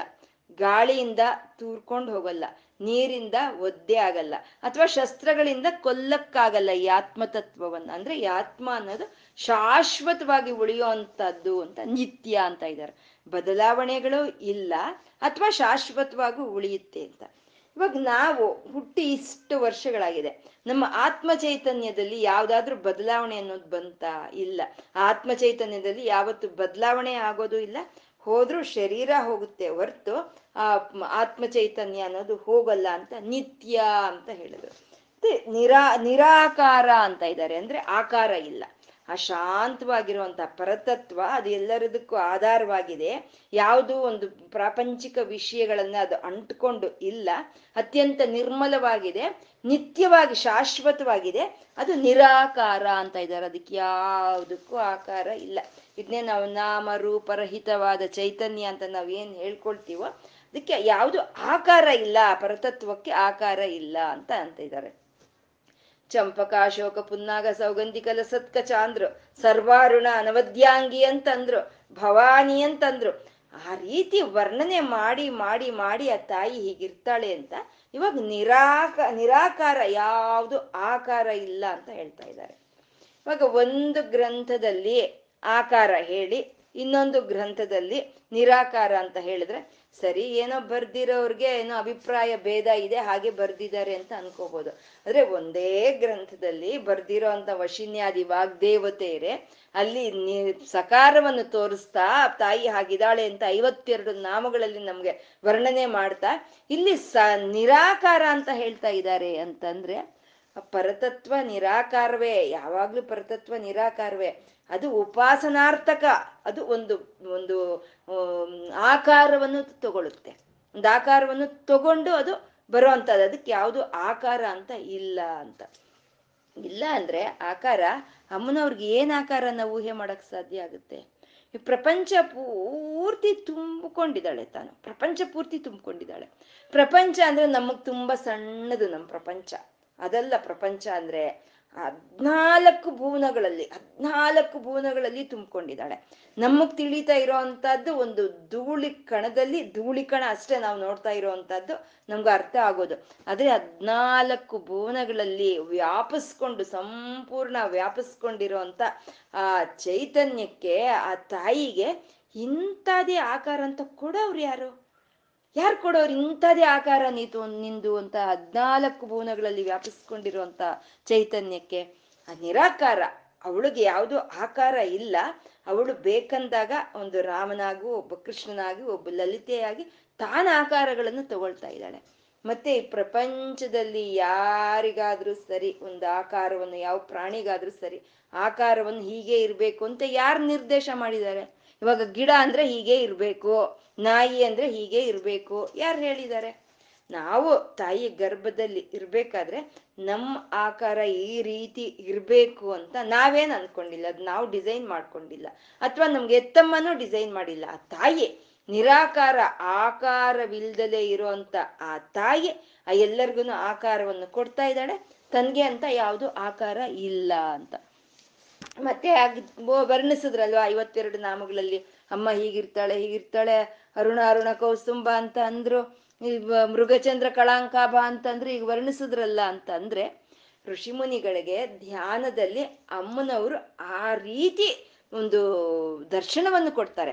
ಅಮ್ಮ ಯಾವ ರೀತಿ ದರ್ಶನ ಕೊಟ್ಲೋ, ಆ ಪರತತ್ವ ಯಾವ ರೀತಿ ಅವ್ರಿಗೆ ಕಾಣಿಸುತ್ತೋ ಅವ್ರ ಅನುಭವದಿಂದ ಅವರು ಅದನ್ನ ಶಾಸ್ತ್ರಗಳ ಮೂಲಕ ನಮ್ಗೆ ಕೊಟ್ಟಿರೋ ಅಂತದ್ದು ಅದನ್ನ ಪರ ಪರಮಾತ್ಮನಿಗೆ, ಆ ಪರತತ್ವಕ್ಕೆ ಯಾವುದು ಒಂದು ರೂಪ ಅಂತ ಇಲ್ಲ, ಯಾವುದು ಒಂದು ನಾಮ ಅಂತ ಇಲ್ಲ ಅಂತ ನಿರಾಕಾರ ಅಂತಂದು. ಆ ನಿರಾಕಾರ ಆದ ಆ ತತ್ವ ನಿರಾಕುಲ ಅಂತಿದ್ದಾರೆ. ನಿರಾಕುಲ, ಆಕುಲ ಅಂತಂದ್ರೆ ವ್ಯತೆ ಮನಸ್ಸಿಗೆ ಒಂದು ನೋವು, ಒಂದು ವ್ಯತೆ ಒಂದು ಗೊಂದಲ ಇರುವಂತದ್ದು ನಮ್ಗೆ ವ್ಯಥೆ ಆಗ್ಬೋದು, ಒಂದು ನೋವಾಗ್ಬೋದು, ಒಂದು ಗೊಂದಲವಾದ ಯಾವಾಗ ಬರುತ್ತೆ ಅಂದ್ರೆ ಅವಿದ್ಯೆಯಿಂದ ಬರುತ್ತೆ, ಅಜ್ಞಾನದಿಂದ ಬರುತ್ತೆ. ಅವಿದ್ಯೆ ಲೇಪನೆ ಇಲ್ಲ, ಅಜ್ಞಾನ ಲೇಪನೆ ಇಲ್ದಲೆ ಇರುವಂತ ಅಮ್ಮನವರಲ್ಲಿ ಆ ವಿಧವಾದ ದುಗುಡ ಅನ್ನೋದು ಯಾವುದು ಇಲ್ಲ ಅಂತ ನಿರಾಕ, ನಿರಾಕುಲ ಅಂತಿದ್ದಾರೆ. ಎಲ್ಲ ನಿಜವಾಗಿ ಪರತತ್ವ ಪರಬ್ರಹ್ಮ, ಪರಮಾತ್ಮ ಅಂದ್ರೆ ಏನು ಅಂತ ಹೇಳ್ಕೊಡ್ತಾ ಇರೋ, ತಿಳಿಸ್ಕೊಡ್ತಾ ಇರೋ ಅಂತ ನಾಮಗಳಿವು. ನಿರಾಕುಲ ಅಂತಂದ್ರು. ನಿರ್ಗುಣ, ಅಂದ್ರೆ ಯಾವುದು ಗುಣಗಳು ಇಲ್ಲ ಅಂತ. ಅಮ್ಮ ರಜೋ ಸತ್ವ ತಮೋ ಗುಣಗಳಿಂದ ಈ ಪ್ರಪಂಚವನ್ನೆಲ್ಲ ಸೃಷ್ಟಿ ಮಾಡಿದಾಳೆ ರಜೋಗುಣದಿಂದ ಸೃಷ್ಟಿಯಾಗಿದೆ. ತಮೋ ಸತ್ವಗುಣದಿಂದ ಸೃಷ್ಟಿ ಆಗ್ತಾ ಇದೆ. ತಮೋ ಗುಣದಿಂದ ಲೈವ್ ಆಗ್ತಾ ಇದೆ. ಆದ್ರೆ ಅಮ್ಮನವ್ರಿಗೆ ಆ ಒಂದು ಗುಣಗಳು ಯಾವ್ದಾದ್ರು ಇದೆಯಾ ಅಂತಂದ್ರೆ ಯಾವ ಗುಣಗಳು ಅಮ್ಮನವರಲ್ಲಿ ಇಲ್ಲ ಅಂತ ಅಮ್ಮ ನಿರ್ಗುಣ ಅಂತ ಹೇಳ್ತಾ ಇದ್ದಾರೆ. ನಿರ್ಗುಣ ಇವಾಗ ರಾವಣಾಸರಂದು ರಜೋಗುಣ, ವಿಭೀಷಣಂದು ಸತ್ವಗುಣ, ಕುಂಭಕರ್ಣಂದು ತಮೋಗುಣ. ಆ ಮೂರು ಜನರಲ್ಲಿ ಇರೋಂಥ ಆತ್ಮ ಚೈತನ್ಯ ಅದು ಒಂದೇ. ಆದ್ರೆ ಅಮ್ಮನವ್ರನ್ನ ಯಾವ ಗುಣ ಅಂತ ಹೇಳಕ್ ಸಾಧ್ಯ ಆಗುತ್ತೆ? ಈ ಮೂರು ಗುಣಗಳಿಗೂ ಅತೀತಳು ಅಮ್ಮ ಗುಣಾತೀತ ಅಂತ, ನಿರ್ಗುಣ, ಯಾವುದು ಗುಣಗಳು ಇಲ್ಲ ಅಂತ. ಅಂದ್ರೆ ಸೂರ್ಯನಿಂದ ಒಂದು ಬರ್ತಾ ಇರೋಂಥ ಕಿರಣಗಳು ಕೆಸರಲ್ಲಿ ಇರೋ ಅಂತ ಕೆಸರ ಮೇಲೆ ಬೀಳುತ್ತೆ. ಆ ಕೆಸರ ಮೇಲೆ ಆ ಸೂರ್ಯನ ಕಿರಣಗಳು ಬಿದ್ದಷ್ಟಾಕ್ಷಣ ಆ ಕೆಸರೇನಾದ್ರೂ ಸೂರ್ಯನ್ಗೆ ಅಂಟ್ಕೊಳಕ್ಕಾಗತ್ತಾ? ಅದು ಅಂಟ್ಕೊಳ್ಳೋದಿಲ್ಲ. ಹಾಗೆ ಒಂದು ಸೀರಿಯಲ್ ಸೆಟ್ ಇರುತ್ತೆ. ಬಣ್ಣ ಬಣ್ಣ ಬಣ್ಣ ಬಣ್ಣ ಬಲ್ಬ್ಗಳಿಂದ ಕೂಡಿರೋ ಸೀರಿಯಲ್ ಸೆಟ್ ಅದರಲ್ಲಿ ಆ ಕರೆಂಟ್ ಅನ್ನೋದು ಫ್ಲೋ ಆದಾಗ ಅದು ಬಣ್ಣ, ಬಣ್ಣವಾಗಿ ಬಣ್ಣ, ಬಣ್ಣವಾಗಿ ಕಾಣಿಸ್ತಾ ಇರುತ್ತೆ. ಆದ್ರೆ ಆ ಬಣ್ಣ ಏನಾದ್ರು ಕರೆಂಟ್ಗೆ ಏನಾದ್ರು ತಾ, ತಾಕುತ್ತಾ ಅಂದ್ರೆ ಇಲ್ಲ. ಈ ಶರೀರಗಳಲ್ಲಿ ಈ ಗುಣಗಳು ಆ ಪರತತ್ವದಿಂದಾನೇ ಬರ್ತಾ ಇದ್ರು, ಆ ಪರತತ್ವಕ್ಕೆ ಯಾವುದು ಇದ್ಯಾವುದು ಗುಣಗಳಿಲ್ಲ. ರಜೋ ಗುಣನೂ ಇಲ್ಲ ಸತ್ವ ಗುಣನೂ ಇಲ್ಲ ತಮೋ ಗುಣ ಇಲ್ಲ. ಈ ಮೂರು ಗುಣಗಳು ಉಪಶಮನವಾಗಿ ಹೋಗಿರುವಂತ ಶಾಂತ ಸ್ಥಿತಿ ಅವಳದು ಅಂತ ನಿರ್ಗುಣ ಅಂತ ಹೇಳಿದ್ರು. ನಿಷ್ಕಲ ಅಂತ ಇದ್ದಾರೆ. ಇನ್ನು ನಿಷ್ಕಲ ನಿಷ್ಕಲ, ಕಲಾ ಅಂತಂದ್ರೆ ಭಾಗವಾಗಿರೋ ಅಂತದನ್ನ ನಿಷ್ಕಲ ಅಂತ ಹೇಳುವಂಥದ್ದು ಭಾಗವಾಗಿರುವಂಥದ್ದು ಭಾಗ ಆಗಿಲ್ವೇ? ಈ ಚೈತನ್ಯ ಎಲ್ಲಿಂದ ಎಲ್ಲಿವರೆಗೂ ಇದೆ? ಈ ಚೈತನ್ಯ ಅನ್ನೋದು ನಮ್ಮಲ್ಲಿ ತಲೆ, ತಲ ಕಂಠದವರೆಗೂ ಮಾತ್ರ ಇದೆಯಾ? ಅಥವಾ ಸೂರ್ಯನಲ್ಲಿ ಮಾತ್ರ ಇದೆಯಾ? ಅಥವಾ ಚಂದ್ರನಲ್ಲಿ ಮಾತ್ರ ಇದೆಯಾ? ಅಥವಾ ಆ ಕಾಲದಲ್ಲಿ ಮಾತ್ರ ಇತ್ತ ಅನ್ನೋ ಆಗಿಲ್ಲ ಇಲ್ಲೂ ಭಾಗವಾಗಿಲ್ಲ. ಭಾಗವಾಗ್ದಲೇ ಇರೋ ಅಂತದನ್ನೇ ನಿಷ್ಕಲ ಅಂತ ಹೇಳ್ತಾ ಇದ್ದಾರೆ. ಇಲ್ಲಿ ಭಾಗವಾಗಿಲ್ಲ ಅಂತ. ನಿಷ್ಕಲ, ಶಾಂತ ಅಂತ ಇದ್ದಾರೆ. ಶಾಂತ ಅಂದ್ರೆ ಇಲ್ಲಿವರೆಗೂ ನೀ ನೀ ನೀ ಅಂತ ಹೇಳ್ಕೊಂಡು ಬಂದ್ರು. ಇಲ್ಲಿ ಶಾಂತ ಅಂತ ಹೇಳೋದ್ರಲ್ಲಿ ನೀ ಸೇರ್ಸಿಲ್ಲ. ಅಂದ್ರೆ ಇಲ್ಲಿವರೆಗೂ ಹೇಳಿದ್ದು ಅಮ್ಮನವರಲ್ಲಿ ಇಲ್ದಲೇ ಇರೋದನ್ನ ಹೇಳಿದ್ದಾರೆ. ಅಂದ್ರೆ ನಿರ್ಗುಣ ಗುಣಗಳು ಯಾವುದು ಇಲ್ಲ. ನಿರಾಕುಲ ಯಾವುದು ವ್ಯಧೆ ಇಲ್ಲ, ನಿರಾಕಾರ ಯಾವುದು ಆಕಾರ ಇಲ್ಲ ಅಂತ ನೀ ನೀ ನೀ ಇಂದ ಹೇಳ್ಕೊಂಡು ಬಂದು, ಇವಾಗ ಶಾಂತ ಅಂತಂದ್ರೆ ಶಾಂತ ಅದಿದೆ ಅಮ್ಮನವರಲ್ಲಿ ಇರೋದನ್ನ ಶಾಂತ ಅಂತ ಹೇಳ್ತಾ ಇದ್ದಾರೆ. ಯಾವ ಈ ಎಲ್ಲ ಗುಣಗಳಿಗೂ ಮುಕ್ತಳಾಗಿದ್ದಾಳೆ, ಎಲ್ಲ ಆಕಾರಕ್ಕೂ ಮುಕ್ತಳಾಗಿದ್ದಾಳೆ, ಯಾರ ಮೇಲೂ ಆಧಾರ ಪಟ್ಟಿಲ್ಲ. ಯಾವುದೇ ವಿಧವಾದ ಒಂದು ಕಲೆಗಳು ಅಮ್ಮನವ್ರಿಗೆ ಆಪಾದನೆ ಆಗಿಲ್ಲ ಅಂತ ಶಾಂತ ಅಂತ ಹೇಳಿದ್ರು. ಶಾಂತ ಆದ ತಾಯಿ ನಿಷ್ಕಾಮ ಅಂತ ಇದ್ದಾರೆ. ನಿಷ್ಕಾಮ ಅಂದ್ರೆ ಯಾವುದು ಒಂದು ಕೋರಿಕೆ ಅಂತ ಇಲ್ಲ. ಆ ಪರತತ್ವಕ್ಕೆ ಕೊಡಬೇಕು, ಕೊಡ್ತಾ ಇದೆ ಅಷ್ಟೆ. ಆದ್ರೆ ಇದಕ್ಕೆ ಯಾವುದು ಒಂದು ಕೋರಿಕೆ ಅಂತ ಇಲ್ಲ ಅಂತ. ಕೋರಿಕೆ ಯಾವಾಗ ಬರುತ್ತೆ? ನಮ್ಗೆ ಏನಾದ್ರೂ ಕೊರತೆ ಅನ್ನೋದು ಇದ್ರೆ ಕೋರಿಕೆ ಅನ್ನೋದು ಬರುತ್ತೆ. ಅಂದ್ರೆ ಕೋರಿ ಕೊರತೆನೂ ಇಲ್ಲ. ತನಗ್ ಬೇಕಾದ್ರೆ ಅದು ಬರ್ದಲೇ ಇರೋ ಅಂತ ಸ್ಥಿತಿನೂ ಇಲ್ಲ. ಸಂಪೂರ್ಣವಾಗಿ ಇರೋ ಅಂತ ತಾಯಿಗೆ ಇನ್ನೇನು ಕೋರಿಕೆ ಇರೋದಕ್ಕೆ ಸಾಧ್ಯ ಆಗುತ್ತೆ? ಒಂದು ಬಿಂದಿಗೆಯಲ್ಲಿ ಅರ್ಧ ನೀರಿದೆ ಅಂದ್ರೆ ಇನ್ನರ್ಧ ತುಂಬಿಸ್ಬೋದು. ಪೂರ್ತಿ ನೀರಿರೋ ಅಂತ ಕೊಡದಲ್ಲಿ ನಾವೆಲ್ಲಿ ನೀರು ತುಂಬಿಸಕ್ಕಾಗುತ್ತೆ? ಹಾಗೆ ತಾಯಿ ಪರಿಪೂರ್ಣಳು. ಯಾವ ಒಂದು ಕೋರಿಕೆಗಳು ಇಲ್ಲ ಅಂತ ಹೇಳ್ತಾ ನಿಷ್ಕಾಮ ಅಂತಂದ್ರು. ನಿರುಪಪ್ಲವ ಅಂತ ಇದ್ದಾರೆ. ನಿರುಪಪ್ಲವ ಅಂದ್ರೆ ಯಾವ ಉಪ, ಉಪದ್ರವಗಳು ಇಲ್ಲ, ಉಪಪ್ಲವಗಳು ಇಲ್ಲ ಅಂತ. ಅಂದ್ರೆ ಉಪದ್ರವಗಳು, ಉಪಪ್ಲವಗಳು ಅಂದ್ರೆ ಬರುವಂತ ತುಫಾನ್ ಆಗ್ಬೋದು, ಚಂಡಮಾರುತ ಅಥವಾ ಒಂದು ಒಂದು ಕುಂಭವೃಷಿಯಾಗಿ ಮಳೆ ಬರೋದು, ಭೂಕಂಪಗಳು ಅಥವಾ ಅಗ್ನಿ ಒಂದು, ಅಗ್ನಿ ಜ್ವಾಲೆಗಳು, ಒಂದು ಅಗ್ನಿ ಪರ್ವತಗಳು, ಒಂದು ಸ್ಫೋಟಗಳು ಅಂತದ್ದು ಇವೆಲ್ಲ ಉಪದ್ರವಗಳು ಅಂತ ಹೇಳ್ತೀವಿ. ಇವೆಲ್ಲ ಎಲ್ಲಿ ಬರ್ತಾ ಇದೆ? ಪಂಚಭೂತಗಳಿಂದ ಬರ್ತಾ ಇದೆ. ಅಮ್ಮ ಈ ಪಂಚಭೂತಗಳಿಗೆ ಅತೀತಳಾದಂತ ಅಮ್ಮನವರಲ್ಲಿ ಈ ಯಾವುದು ಉಪದ್ರವಗಳು ಇಲ್ಲ, ಅವಳಲ್ಲಿ ಯಾವುದು ಒಂದು ಉಪದ್ರವಗಳಿಗೆ ಒಟ್ಕೊಳ್ಳೋ ಅಂತ ಒಂದು ಬದಲಾವಣೆ ಯಾವುದು ಇಲ್ಲ ಅಂತ ನಿರುಪಪ್ಲವ ಅಂತಂದ್ರು. ನಿತ್ಯ ಮುಕ್ತ ಅಂತಿದ್ದಾರೆ, ನಿತ್ಯವೂ ಮುಕ್ತಿನೇ ಅಮ್ಮನವ್ರಿಗೆ. ತಾನು ಶಾಂತವಾಗಿದ್ದಾಳೆ. ಆ ಶಾಂತವಾಗಿರುವಂತ ಅಮ್ಮನವರಿಂದನೇ ಈ ಪ್ರಪಂಚ ಎಲ್ಲ ಬಂದಿದೆ. ಈ ಪ್ರಪಂಚದಲ್ಲಿ, ಈ ಶರೀರಗಳಲ್ಲಿ, ಈ ಪ್ರಕೃತಿಯಲ್ಲಿ ಸಮಸ್ತವಾದ ಒಂದು ಸಣ್ಣ ಕಣದಿಂದ ಹಿಡಿದು ಬ್ರಹ್ಮದೇವರವರೆಗೂ ಎಲ್ಲದರಲ್ಲೂ ಅಮ್ಮನವರು ವ್ಯಾಪಿಸ್ಕೊಂಡಿದ್ದಾರೆ. ವ್ಯಾಪಿಸ್ಕೊಂಡಿರ, ಆದ್ರೆ ಅದರಲ್ಲಿ ಬಂದಿ ಆಗಿಲ್ಲ ಅಮ್ಮನವರು ಅಂತ ನಿತ್ಯ ಮುಕ್ತ ಅಂತ ಹೇಳ್ತಾ ಇದ್ರು. ಅವಳು ಯಾವ ಒಂದು ಶರೀರದಲ್ಲಿ ಬಂದಿ ಆಗಿಲ್ಲ ಇದು. ಅಂದ್ರೆ ಇವಾಗ ಮಡಿಕೆನಲ್ಲಿ ಗಾಳಿ ಇದೆ. ಮಡಿಕೆನಲ್ಲಿ ಗಾಳಿ ಇದ್ರೆ ಮಡಿಕೆ ಒಡೆದೋದ್ರೆ ಗಾಳಿ ಏನು ಒಡೆದೋಗಲ್ಲ ಗಾಳಿ ಹಾಗೆ ಇರುತ್ತೆ. ಇನ್ನೂ ಚೆನ್ನಾಗಿ ಅರ್ಥ ಆಗೋ ರೀತಿ ನಾವು ಹೇಳ್ಕೋಬೇಕು ಅಂದ್ರೆ ಬಲೂನು. ಬಲೂನು ನಾವು ಬ್ಲೋ ಮಾಡ್ತೀವಿ, ಗಾಳಿಯಿಂದ ಬ್ಲೋ ಮಾಡ್ತೀವಿ. ಮಾಡಿದಾಗ ಅದೊಂದು ಸ್ಥೂಲವಾದ ಆಕಾರವನ್ನು ಪಡ್ಕೊಳ್ಳುತ್ತೆ. ಆ ಬಲೂನ್ ಒಡೆದೋಯ್ತು. ಅಂದ್ರೆ ಏನಾದ್ರೂ ಈ ಗಾಳಿಗೆ ಏನಾದ್ರೂ ಒಡೆದೋಗುತ್ತಾ? ಇಲ್ಲ, ಅದು ಆ ಗಾಳಿ ಹಾಗೆ ಇರುತ್ತೆ. ಹಾಗಂತ ಬಲೂನಲ್ಲೇ ಬಂದಿ ಆಗಿದೆಯಾ ಗಾಳಿ ಅಂದ್ರೆ ಇಲ್ಲ, ನಿತ್ಯ ಮುಕ್ತ. ಎಲ್ಲಾ ಶರೀರಗಳಲ್ಲೂ ಪ್ರತಿಬಿಂಬಿಸ್ತಾ ಇದ್ರು ಆ ತಾಯಿ ಮುಕ್ತವಾಗಿದ್ದಾಳೆ ಅಂತ ನಿತ್ಯ ಮುಕ್ತ. ನಿರ್ವಿಕಾರ, ಯಾವುದು ವಿಕಾರಗಳು ಇಲ್ಲ ಅಮ್ಮನವರಲ್ಲಿ. ವಿಕಾರಗಳು ಅಂದ್ರೆ ಹುಟ್ಟೋದು, ಬೆಳೆಯೋದು ಸ್ವಲ್ಪ ದಿನ ಇರೋದು, ಹೋಗೋದು, ಇಂಥ ವಿಕಾರಗಳಾಗ್ಬೋದು. ಅಥವಾ ರಜೋ ಸತ್ವ ತಮೋ ಗುಣಗಳಾಗ್ಬೋದು ಕಾಮ ಕ್ರೋಧಗಳಾಗ್ಬೋದು ಇಂಥ ವಿಕಾರಗಳು ಯಾವುದು ಇಲ್ದಲೇ ಇರುವಂತ ನಿರ್ವಿಕಾರ ಸ್ಥಿತಿ ಅಮ್ಮನವ್ರದ್ದು ಅಂತ ನಿರ್ವಿಕಾರ. ನಿಷ್ಪ್ರಪಂಚ, ಪ್ರಪಂಚವಿಲ್ಲ ಅಮ್ಮನವ್ರಿಗೆ ಅಂತ. ಪ್ರಪಂಚ ಅಂತಂದ್ರೆ ಪಂಚಭೂತಗಳಿಂದ ಕೂಡಿದ್ರೆ ಪ್ರಪಂಚ. ಅಮ್ಮನವ್ರಿಗೆ ಪ್ರಪಂಚಕ್ಕೆ ಅತೀತಳು, ಲೋಕಾತೀತ ಲೋಕಾತೀತ, ಗುಣಾತೀತ, ಸರ್ವಾತೀತ ಆದ ಅಮ್ಮನವರು ಆ ಪ್ರಪಂಚಕ್ಕೆ ಅತೀತವಾಗಿದ್ದಾರೆ ಅಂತ ಪ್ರ ನಿಷ್ಪ್ರಪಂಚ ಅಂತ ಇದ್ದಾರೆ. ಮತ್ತೆ ನಿಷ್ಪ್ರಪಂಚ ಅಂತಂದ್ರೆ ಒಬ್ಬೊಬ್ರದ್ದು ಒಂದೊಂದು ಪ್ರಪಂಚ ಇರುತ್ತೆ. ಅಯ್ಯೋ, ಸಂಗೀತವೇ ನಮ್ಮ ಪ್ರಪಂಚ ಅಂತ ಹೇಳ್ತೀವಿ. ಅಥವಾ ನಮ್ಗೆ ಇನ್ನೊಂದು ಮತ್ತೊಂದು ನಮ್ಮ ಪ್ರಪಂಚ ಅಂತೀವಿ. ಇಲ್ಲ, ಗಂಡನಿಗೆ ಹೆಂಡತಿನೇ ಪ್ರಪಂಚ, ಹೆಂಡತಿಗೆ ಗಂಡನೇ ಪ್ರಪಂಚ, ಮಕ್ಕಳೇ ಪ್ರಪಂಚ ಅಂತ ಹೇಳ್ತೀವಿ. ಆದ್ರೆ ಈ ತಾಯಿಯಲ್ಲಿ ರಾಗ ದ್ವೇಷಗಳು ಇಲ್ದಲೇ ಇರುವಂತ ತಾಯಿ ಯಾರ ಸಂಗಡದಲ್ಲೂ ಇಲ್ಲ ಅಂತ ನಿಷ್ಪ್ರಪಂಚ ಅಂತಂದ್ರು. ನಿಷ್ಪ್ರಪಂಚ ಯಾವುದು ಪ್ರಪಂಚವಿಲ್ಲ ಅಂತಂದ್ರೆ. ನಿರಾಶ್ರಯ ನಿರಾಶ್ರಯ ಅಂತ ಹೇಳೋದು ಮತ್ತೆ ನಿರಾಧಾರ ಅಂತ ಹೇಳಿದ್ದು ಎರಡು ಒಂದೇನೆ. ಯಾವುದು ಮೇಲೆ ಆಧಾರ ಪಟ್ಕೊಳ್ದಲೇ ಇರೋ ಪರತತ್ವವೇ ನಿರಾಧಾರ. ಯಾವುದನ್ನು ಆಶ್ರಯಿಸ್ಕೊಂಡು ಇಲ್ದಲೇ ಇರೋ ಅಂತ ತತ್ವವೇ ನಿರಾಶ್ರಯ. ಅವಳೇ ಎಲ್ಲದಕ್ಕೂ ಆಧಾರವಾಗಿದ್ದಾಳೆ, ಅವಳೇ ಎಲ್ಲದಕ್ಕೂ ಆಶ್ರಯವಾಗಿದ್ದಾಳೆ. ಅವಳು ಯಾರ ಮೇಲೆ ಆಶ್ರಯವಾಗೂ ಇಲ್ಲ, ಯಾರನ್ನು ಆಧರಿಸ್ಕೊಂಡು ಇಲ್ಲ ಅಂತ ನಿರಾಶ್ರಯ. ನಿತ್ಯ ಶುದ್ಧ ಅಂತ ನಿತ್ಯ ಶುದ್ಧ ಪಾಪದ ಸ್ಪರ್ಶೆ ಅನ್ನೋದು ಇಲ್ದಲೆ ಇರೋ ಅಂತ ಪರತತ್ವ ಅದು ನಿತ್ಯವೂ ಶುದ್ಧವಾಗಿದೆ ಅಂತ. ನಿತ್ಯ ಬುದ್ಧ ಅಂತ ಇದ್ದಾರೆ. ನಿತ್ಯ ಬುದ್ಧ ಅಂತಂದ್ರೆ ಅತ್ಯಂತ ಜ್ಞಾನ ಸ್ವರೂಪವನ್ನೇ ನಿತ್ಯ ಬುದ್ಧ ಅಂತ ಹೇಳೋದು. ಅಂದ್ರೆ ಇವಾಗ ಒಂದು ದೀಪವನ್ನ ಒಂದು ಮಡಿಕೆ ಕೆಳಗೆ ನಾವು ಇಟ್ಟಿರ್ತೀವಿ ಒಂದು ದೀಪ. ಆ ಮಡಿಕೆಗೆ ಅನೇಕವಾದ ರಂಧ್ರಗಳಿರುತ್ತೆ. ಆ ದೀಪದ ಬೆಳಕು ಅನ್ನೋದು ಆ ರಂಧ್ರಗಳ ಮೂಲಕ ಪ್ರತಿಬಿಂಬಿಸುತ್ತೆ. ಅಂದ್ರೆ ಆ ರಂಧ್ರಗಳ ದೀಪಕ್ಕೇನಾದ್ರೂ ಇದೆಯಾ? ಇಲ್ಲ. ಅದು ನಿತ್ಯ ಶುದ್ಧ. ಆದ್ರೆ ಎಲ್ಲಾ ರಂಧ್ರಗಳಲ್ಲಿ ಕೊಡ್ತಾ ಇರುವಂತ ಬೆಳಕು, ಆ ಬೆಳಕಿದೆ ಆ ಜ್ಯೋತಿ ಇದೆ. ಅದು ನಿತ್ಯ ಬುದ್ಧ ಅಂತ ಹೇಳುವಂಥದ್ದು. ಅಂದ್ರೆ ನಿತ್ಯ ಬುದ್ಧ ಅಂತ ಅಂದ್ರೆ ನಾವು ಎಲ್ಲವನ್ನು ಯಾವ್ದ್ರಿಂದ ನಾವು ಗ್ರಹಿಸ್ಕೊಳ್ತಾ ಇದೀವೋ ಪ್ರತಿ ಒಂದು ನಮ್ಗೆ ಯಾವ್ದ್ರಿಂದ ನಮ್ಗೆ ತಿಳಿತಾ ಇದೆಯೋ, ಅದನ್ನೇ ನಿತ್ಯ ಬುದ್ಧ ಅಂತ ಹೇಳೋದು. ತಾಯಿ, ನಿತ್ಯ ಬುದ್ಧ ಅಂತ.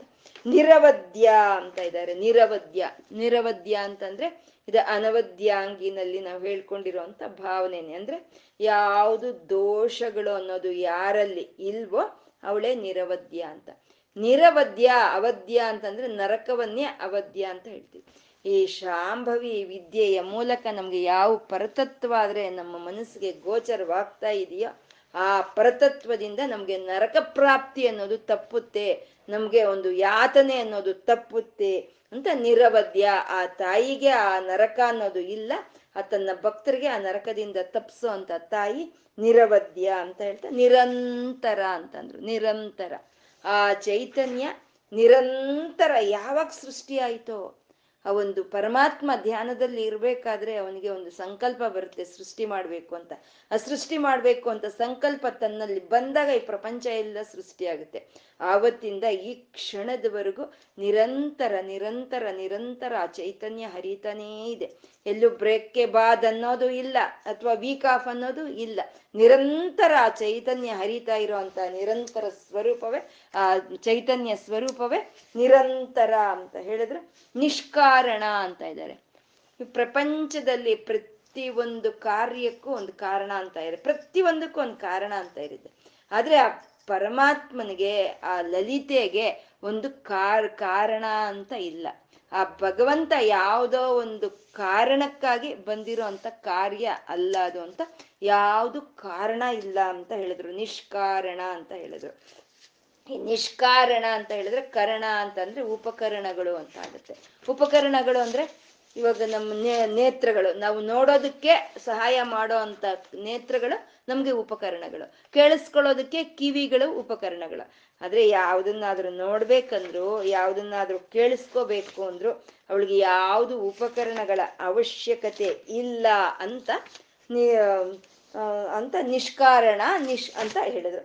ನಿಷ್ಕಳಂಕ ಅಂತ ಇದ್ದಾರೆ. ನಿಷ್ಕಳಂಕ ಅಂದ್ರೆ ಕಳಂಕ. ಯಾವುದು ಕಳಂಕ ಇಲ್ಲ ಅಂತ.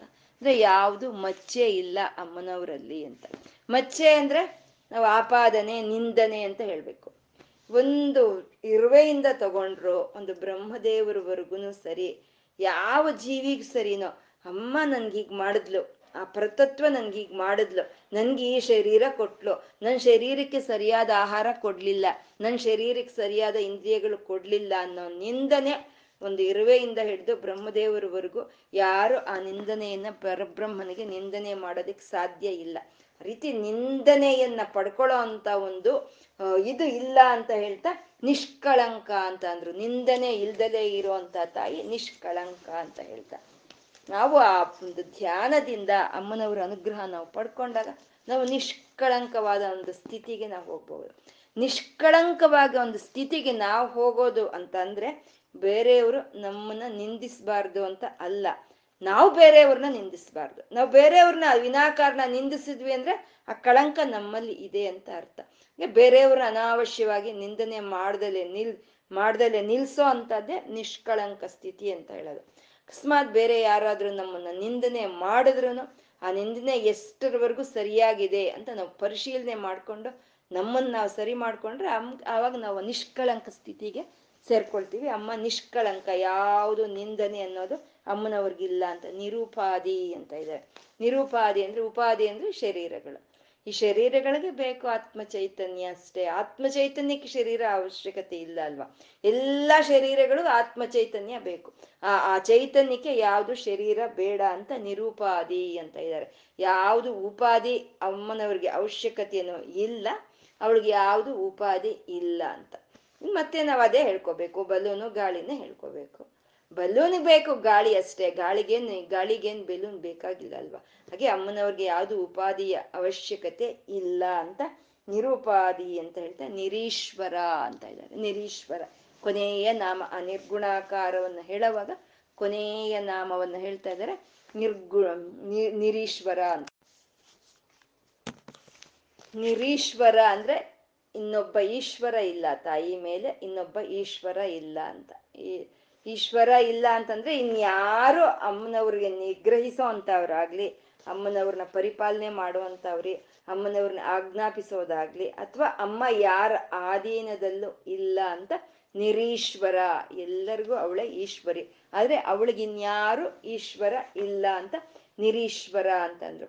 ಈಶ್ವರ ತುದೀಯವಾದಂತ ಸತ್ಯ ಅಂದರೆ ಅದೇ ಈಶ್ವರ ಅಂತ ಹೇಳೋದು. ತುದಿ, ಕೊನೆಗೆ ಇರುವಂಥ ಸತ್ಯ ಅದು ಈಶ್ವರ. ಅಂದರೆ ಸತ್ಯ ಅಂದರೆ ಶಾಶ್ವತವಾಗಿ ಉಳಿಯೋದು ಅಂತ. ತಾಯಿ ಮೇಲೆ, ಇನ್ನೂ ಮೇಲೆ ಇರೋ ಅಂತವ್ರು ಯಾರು ಇಲ್ಲ. ಆ ತಾಯಿನ ಆಜ್ಞಾಪಿಸ್ತಾ ಇರುವಂಥವ್ರು ಯಾರು ಇಲ್ಲ. ಆ ತಾಯಿ ಯಾರ ಒಂದು ನಿಗ್ರಹದಲ್ಲೂ ಇಲ್ಲ ಅಂತ ಹೇಳ್ತಾ ನಿರೀಶ್ವರ ಅಂತ ಹೇಳಿದ್ರಿ. ಈಶಾವಾಸ್ಯಮಿದಂ ಸರ್ವಂ ಅಂತ.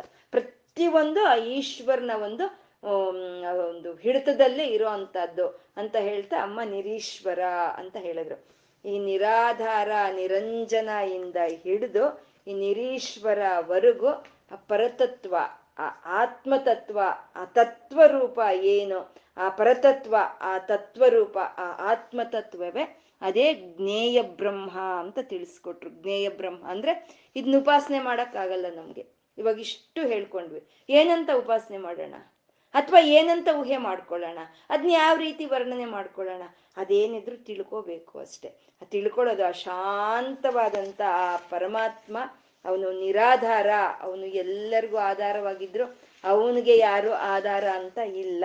ನಿರಂಜನ, ನಿರ್ಲೇಪ ಯಾವುದು ಪ್ರಾಪಂಚಿಕ ವಿಷಯಗಳಿಗೆ ಅವನು ಯಾವುದನ್ನು ಬಂದಿಯಾಗಿ ಇಲ್ಲ. ಅವನು ನಿರ್ಮಲ, ಅತ್ಯಂತ ನಿರ್ಮಲವಾಗಿದ್ದಾನೆ. ಅವನ ಮನಸ್ಸು ಯಾವ ಮಾಯಾ ಮಾಲಿನ್ಯಗಳಿಂದ ತುಂಬಿಕೊಂಡಿಲ್ಲ. ನಿತ್ಯ ಶಾಶ್ವತವಾಗಿ ಉಳಿಯೋಂಥವನು ನಿರಾಕಾರ, ಯಾವುದು ಆಕಾರ ಇಲ್ದಲೇ ಇರೋವಂಥವನು. ನಿರಾಕುಲ, ವ್ಯಥೆ ಇದೆಯಾ? ಏನಾದ್ರೂ ಅಂದ್ರೆ ಯಾವುದು ವ್ಯಥೆ ಇಲ್ದಲೇ ಇರೋವಂಥವನು. ನಿರ್ಗುಣನು ಯಾವುದೇ ಗುಣಗಳು ಅವನಲ್ಲಿ ಇಲ್ಲ. ನಿಷ್ಕಲ, ಅವನು ಭಾಗಿಯಾಗಿ ಇಲ್ಲ, ಭಾಗವಾಗಿ ಇಲ್ಲ, ಶಾಂತವಾಗಿದ್ದಾನೆ, ಅವನಲ್ಲಿ ಯಾವುದು ಕೋರಿಕೆಗಳು ಅಂತ ಇಲ್ಲ. ನಿಷ್ಕಾಮ, ನಿರುಪಪ್ಲವ, ಯಾವುದು ಉಪಪ್ರವ, ಉಪದ್ರವಗಳು ಅನ್ನೋದು ಯಾವುದು ಅವನಿಗೆ ಇಲ್ಲ. ಮುಕ್ತನಾಗಿದ್ದಾನೆ, ಎಲ್ಲಾ ಶರೀರಗಳಲ್ಲೂ ಪ್ರತಿಬಿಂಬಿಸ್ತಾ ಇದ್ರು ಯಾರು ಮುಕ್ತವಾಗಿದಾರೋ ಆತ್ಮ ಚೈತನ್ಯವೇ ನಿತ್ಯ ಮುಕ್ತ, ನಿರ್ವಿಕಾರ. ಯಾವ ವಿಕಾರಗಳು, ಆ ನಿರ್ಗುಣ ತತ್ವಕ್ಕೆ ಯಾವ ವಿಕಾರಗಳು ಇಲ್ಲ. ನಿಷ್ಪ್ರಪಂಚ, ಯಾವ ಪ್ರಪಂಚವೂ ಇಲ್ಲ. ನಿರಾಶ್ರಯ, ಯಾರಾಶ್ರಯದಲ್ಲೂ ಇಲ್ಲ. ಶುದ್ಧವಾಗಿದ್ದಾನೆ, ಬುದ್ಧವಾಗಿದ್ದಾನೆ, ಅತ್ಯಂತ ಜ್ಞಾನದಿಂದ ಇದ್ದಾನೆ. ನಿರವಧ್ಯ ಅವನಲ್ಲಿ ಯಾವುದು ಯಾತನೆಗಳು ಇಲ್ಲ. ನಿರಂತರವಾಗಿ ಪ್ರವಾಹ ರೂಪದಲ್ಲಿ ಹರಿತಾ ಇದ್ದಾನೆ. ನಿಷ್ಕಾರಣ ಆ ರೀತಿ ಅವನು ನಿರಂತರ ಪ್ರವಾಹವಾಗಿ ಹರಿತ ಎಲ್ಲರಿಗೂ ಆಧಾರವಾಗಿ ಇರೋದಕ್ಕೆ ಯಾವುದು ಕಾರಣ ಅಂತ ಇಲ್ಲ. ನಿಷ್ಕಳಂಕ ಯಾವ ಕಳಂಕವೂ ಇಲ್ಲ ಅಂತ ನಿರೂಪಾದಿರ್ ನಿರೀಶ್ವರ, ಯಾವುದು ಶರೀರದ ಅವಶ್ಯಕತೆ ಇಲ್ಲ. ಅವನೇ ಎಲ್ಲವಕ್ಕೂ ಈಶ್ವರತ್ವವನ್ನು ವಹಿಸ್ಕೊಂಡಿದ್ದಾನೆ. ಅವನಿಂದನೇ ಸಮಸ್ತವಾದ ಪ್ರಪಂಚವು ನಡೀತಾ ಇದೆ ಅಂತ ಹೇಳ್ತಾ, ಆ ಪರತತ್ವವನ್ನ, ಆ ಆತ್ಮರೂಪವನ್ನ, ಆ ಬ್ರಹ್ಮರೂಪವನ್ನ, ಆ ಜ್ಞೇಯ ರೂಪವನ್ನ ನಮ್ಗೆ ಇಲ್ಲಿವರೆಗೂ ವಶಿನ್ಯಾದಿ ವಾಗ್ದೇವತೆಯರು ತಿಳಿಸ್ಕೊಟ್ರು. ಉಪಾಸನಾ ಬ್ರಹ್ಮ ಅಂತ ಹೇಳಿದ್ದು ಒಂದು ಆಕಾರವನ್ನ, ಒಂದು ಸ್ಥೂಲವಾದಂತ ಆಕಾರವನ್ನ, ಮಂತ್ರವನ್ನ, ಕುಂಡಲಿಯನ್ನ ಉಪಾಸನಾ ಬ್ರಹ್ಮ ಅಂತ ಹೇಳಿದ್ರು. ಆ ಉಪಾಸನಾ ಬ್ರಹ್ಮವನ್ನು ನಾವು ಧ್ಯಾನಿಸ್ತಾ ಇದ್ರೆ ಅದು ನಿಜವಾದ ಸ್ಥಿತಿ ಏನು ಅಂತ, ಮೆಡಿಟೇಷನ್ ರಿಯಲೈಸೇಷನ್ ಆ ಮಾಡಿದಾಗ ನಮ್ಗೆ ನಿಜವಾದ ಪರಮಾತ್ಮ ಅಂದ್ರೆ ನಿಜವಾಗಿ ಭಗವಂತ ಅಂದ್ರೆ ಏನು ಅಂತ ನಮ್ಗೆ ತೋರಿಸ್ಕೊಟ್ಟಂತ ನಾಮಗಳೇ ನಿರ್ಗುಣಾಕಾರ ಅಂತ ಹೇಳೋದು. ಎರಡು ತೋರಿಸ್ಕೊಟ್ರು. ಸದ್ಗುಣವಾಗಿ ತೋರಿಸ್ಕೊಟ್ರು, ನಿರ್ಗುಣವಾಗಿ ತೋರಿಸ್ಕೊಟ್ರು. ಆ ಸದ್ಗುಣಾಕಾರದ ಪರಬ್ರಹ್ಮನನ್ನ ಧ್ಯಾನಿಸ್ತಾ ನಾವು, ಆ ನಿರ್ಗುಣಾಕಾರವಾಗಿ ಅದನ್ನ ನಾವು ಅರ್ಥ ಮಾಡ್ಕೊಳ್ತಾ ಇವತ್ತು ಏನ್ ಹೇಳ್ಕೊಂಡಿದೀವೋ ಅದನ್ನ ಶಿವಶಕ್ತಿಯರಿಗೆ ಅರ್ಪಣೆ ಮಾಡ್ಕೊಳ್ಳೋಣ. ಆ ಶಿವಶಕ್ತಿಯರಿಗೆ ನಮಸ್ಕಾರವನ್ನು ತಿಳಿಸ್ಕೊಳ್ತಾ ಸರ್ವಂ ಶ್ರೀ ಲಲಿತಾರ್ಪಣಮಸ್ತು.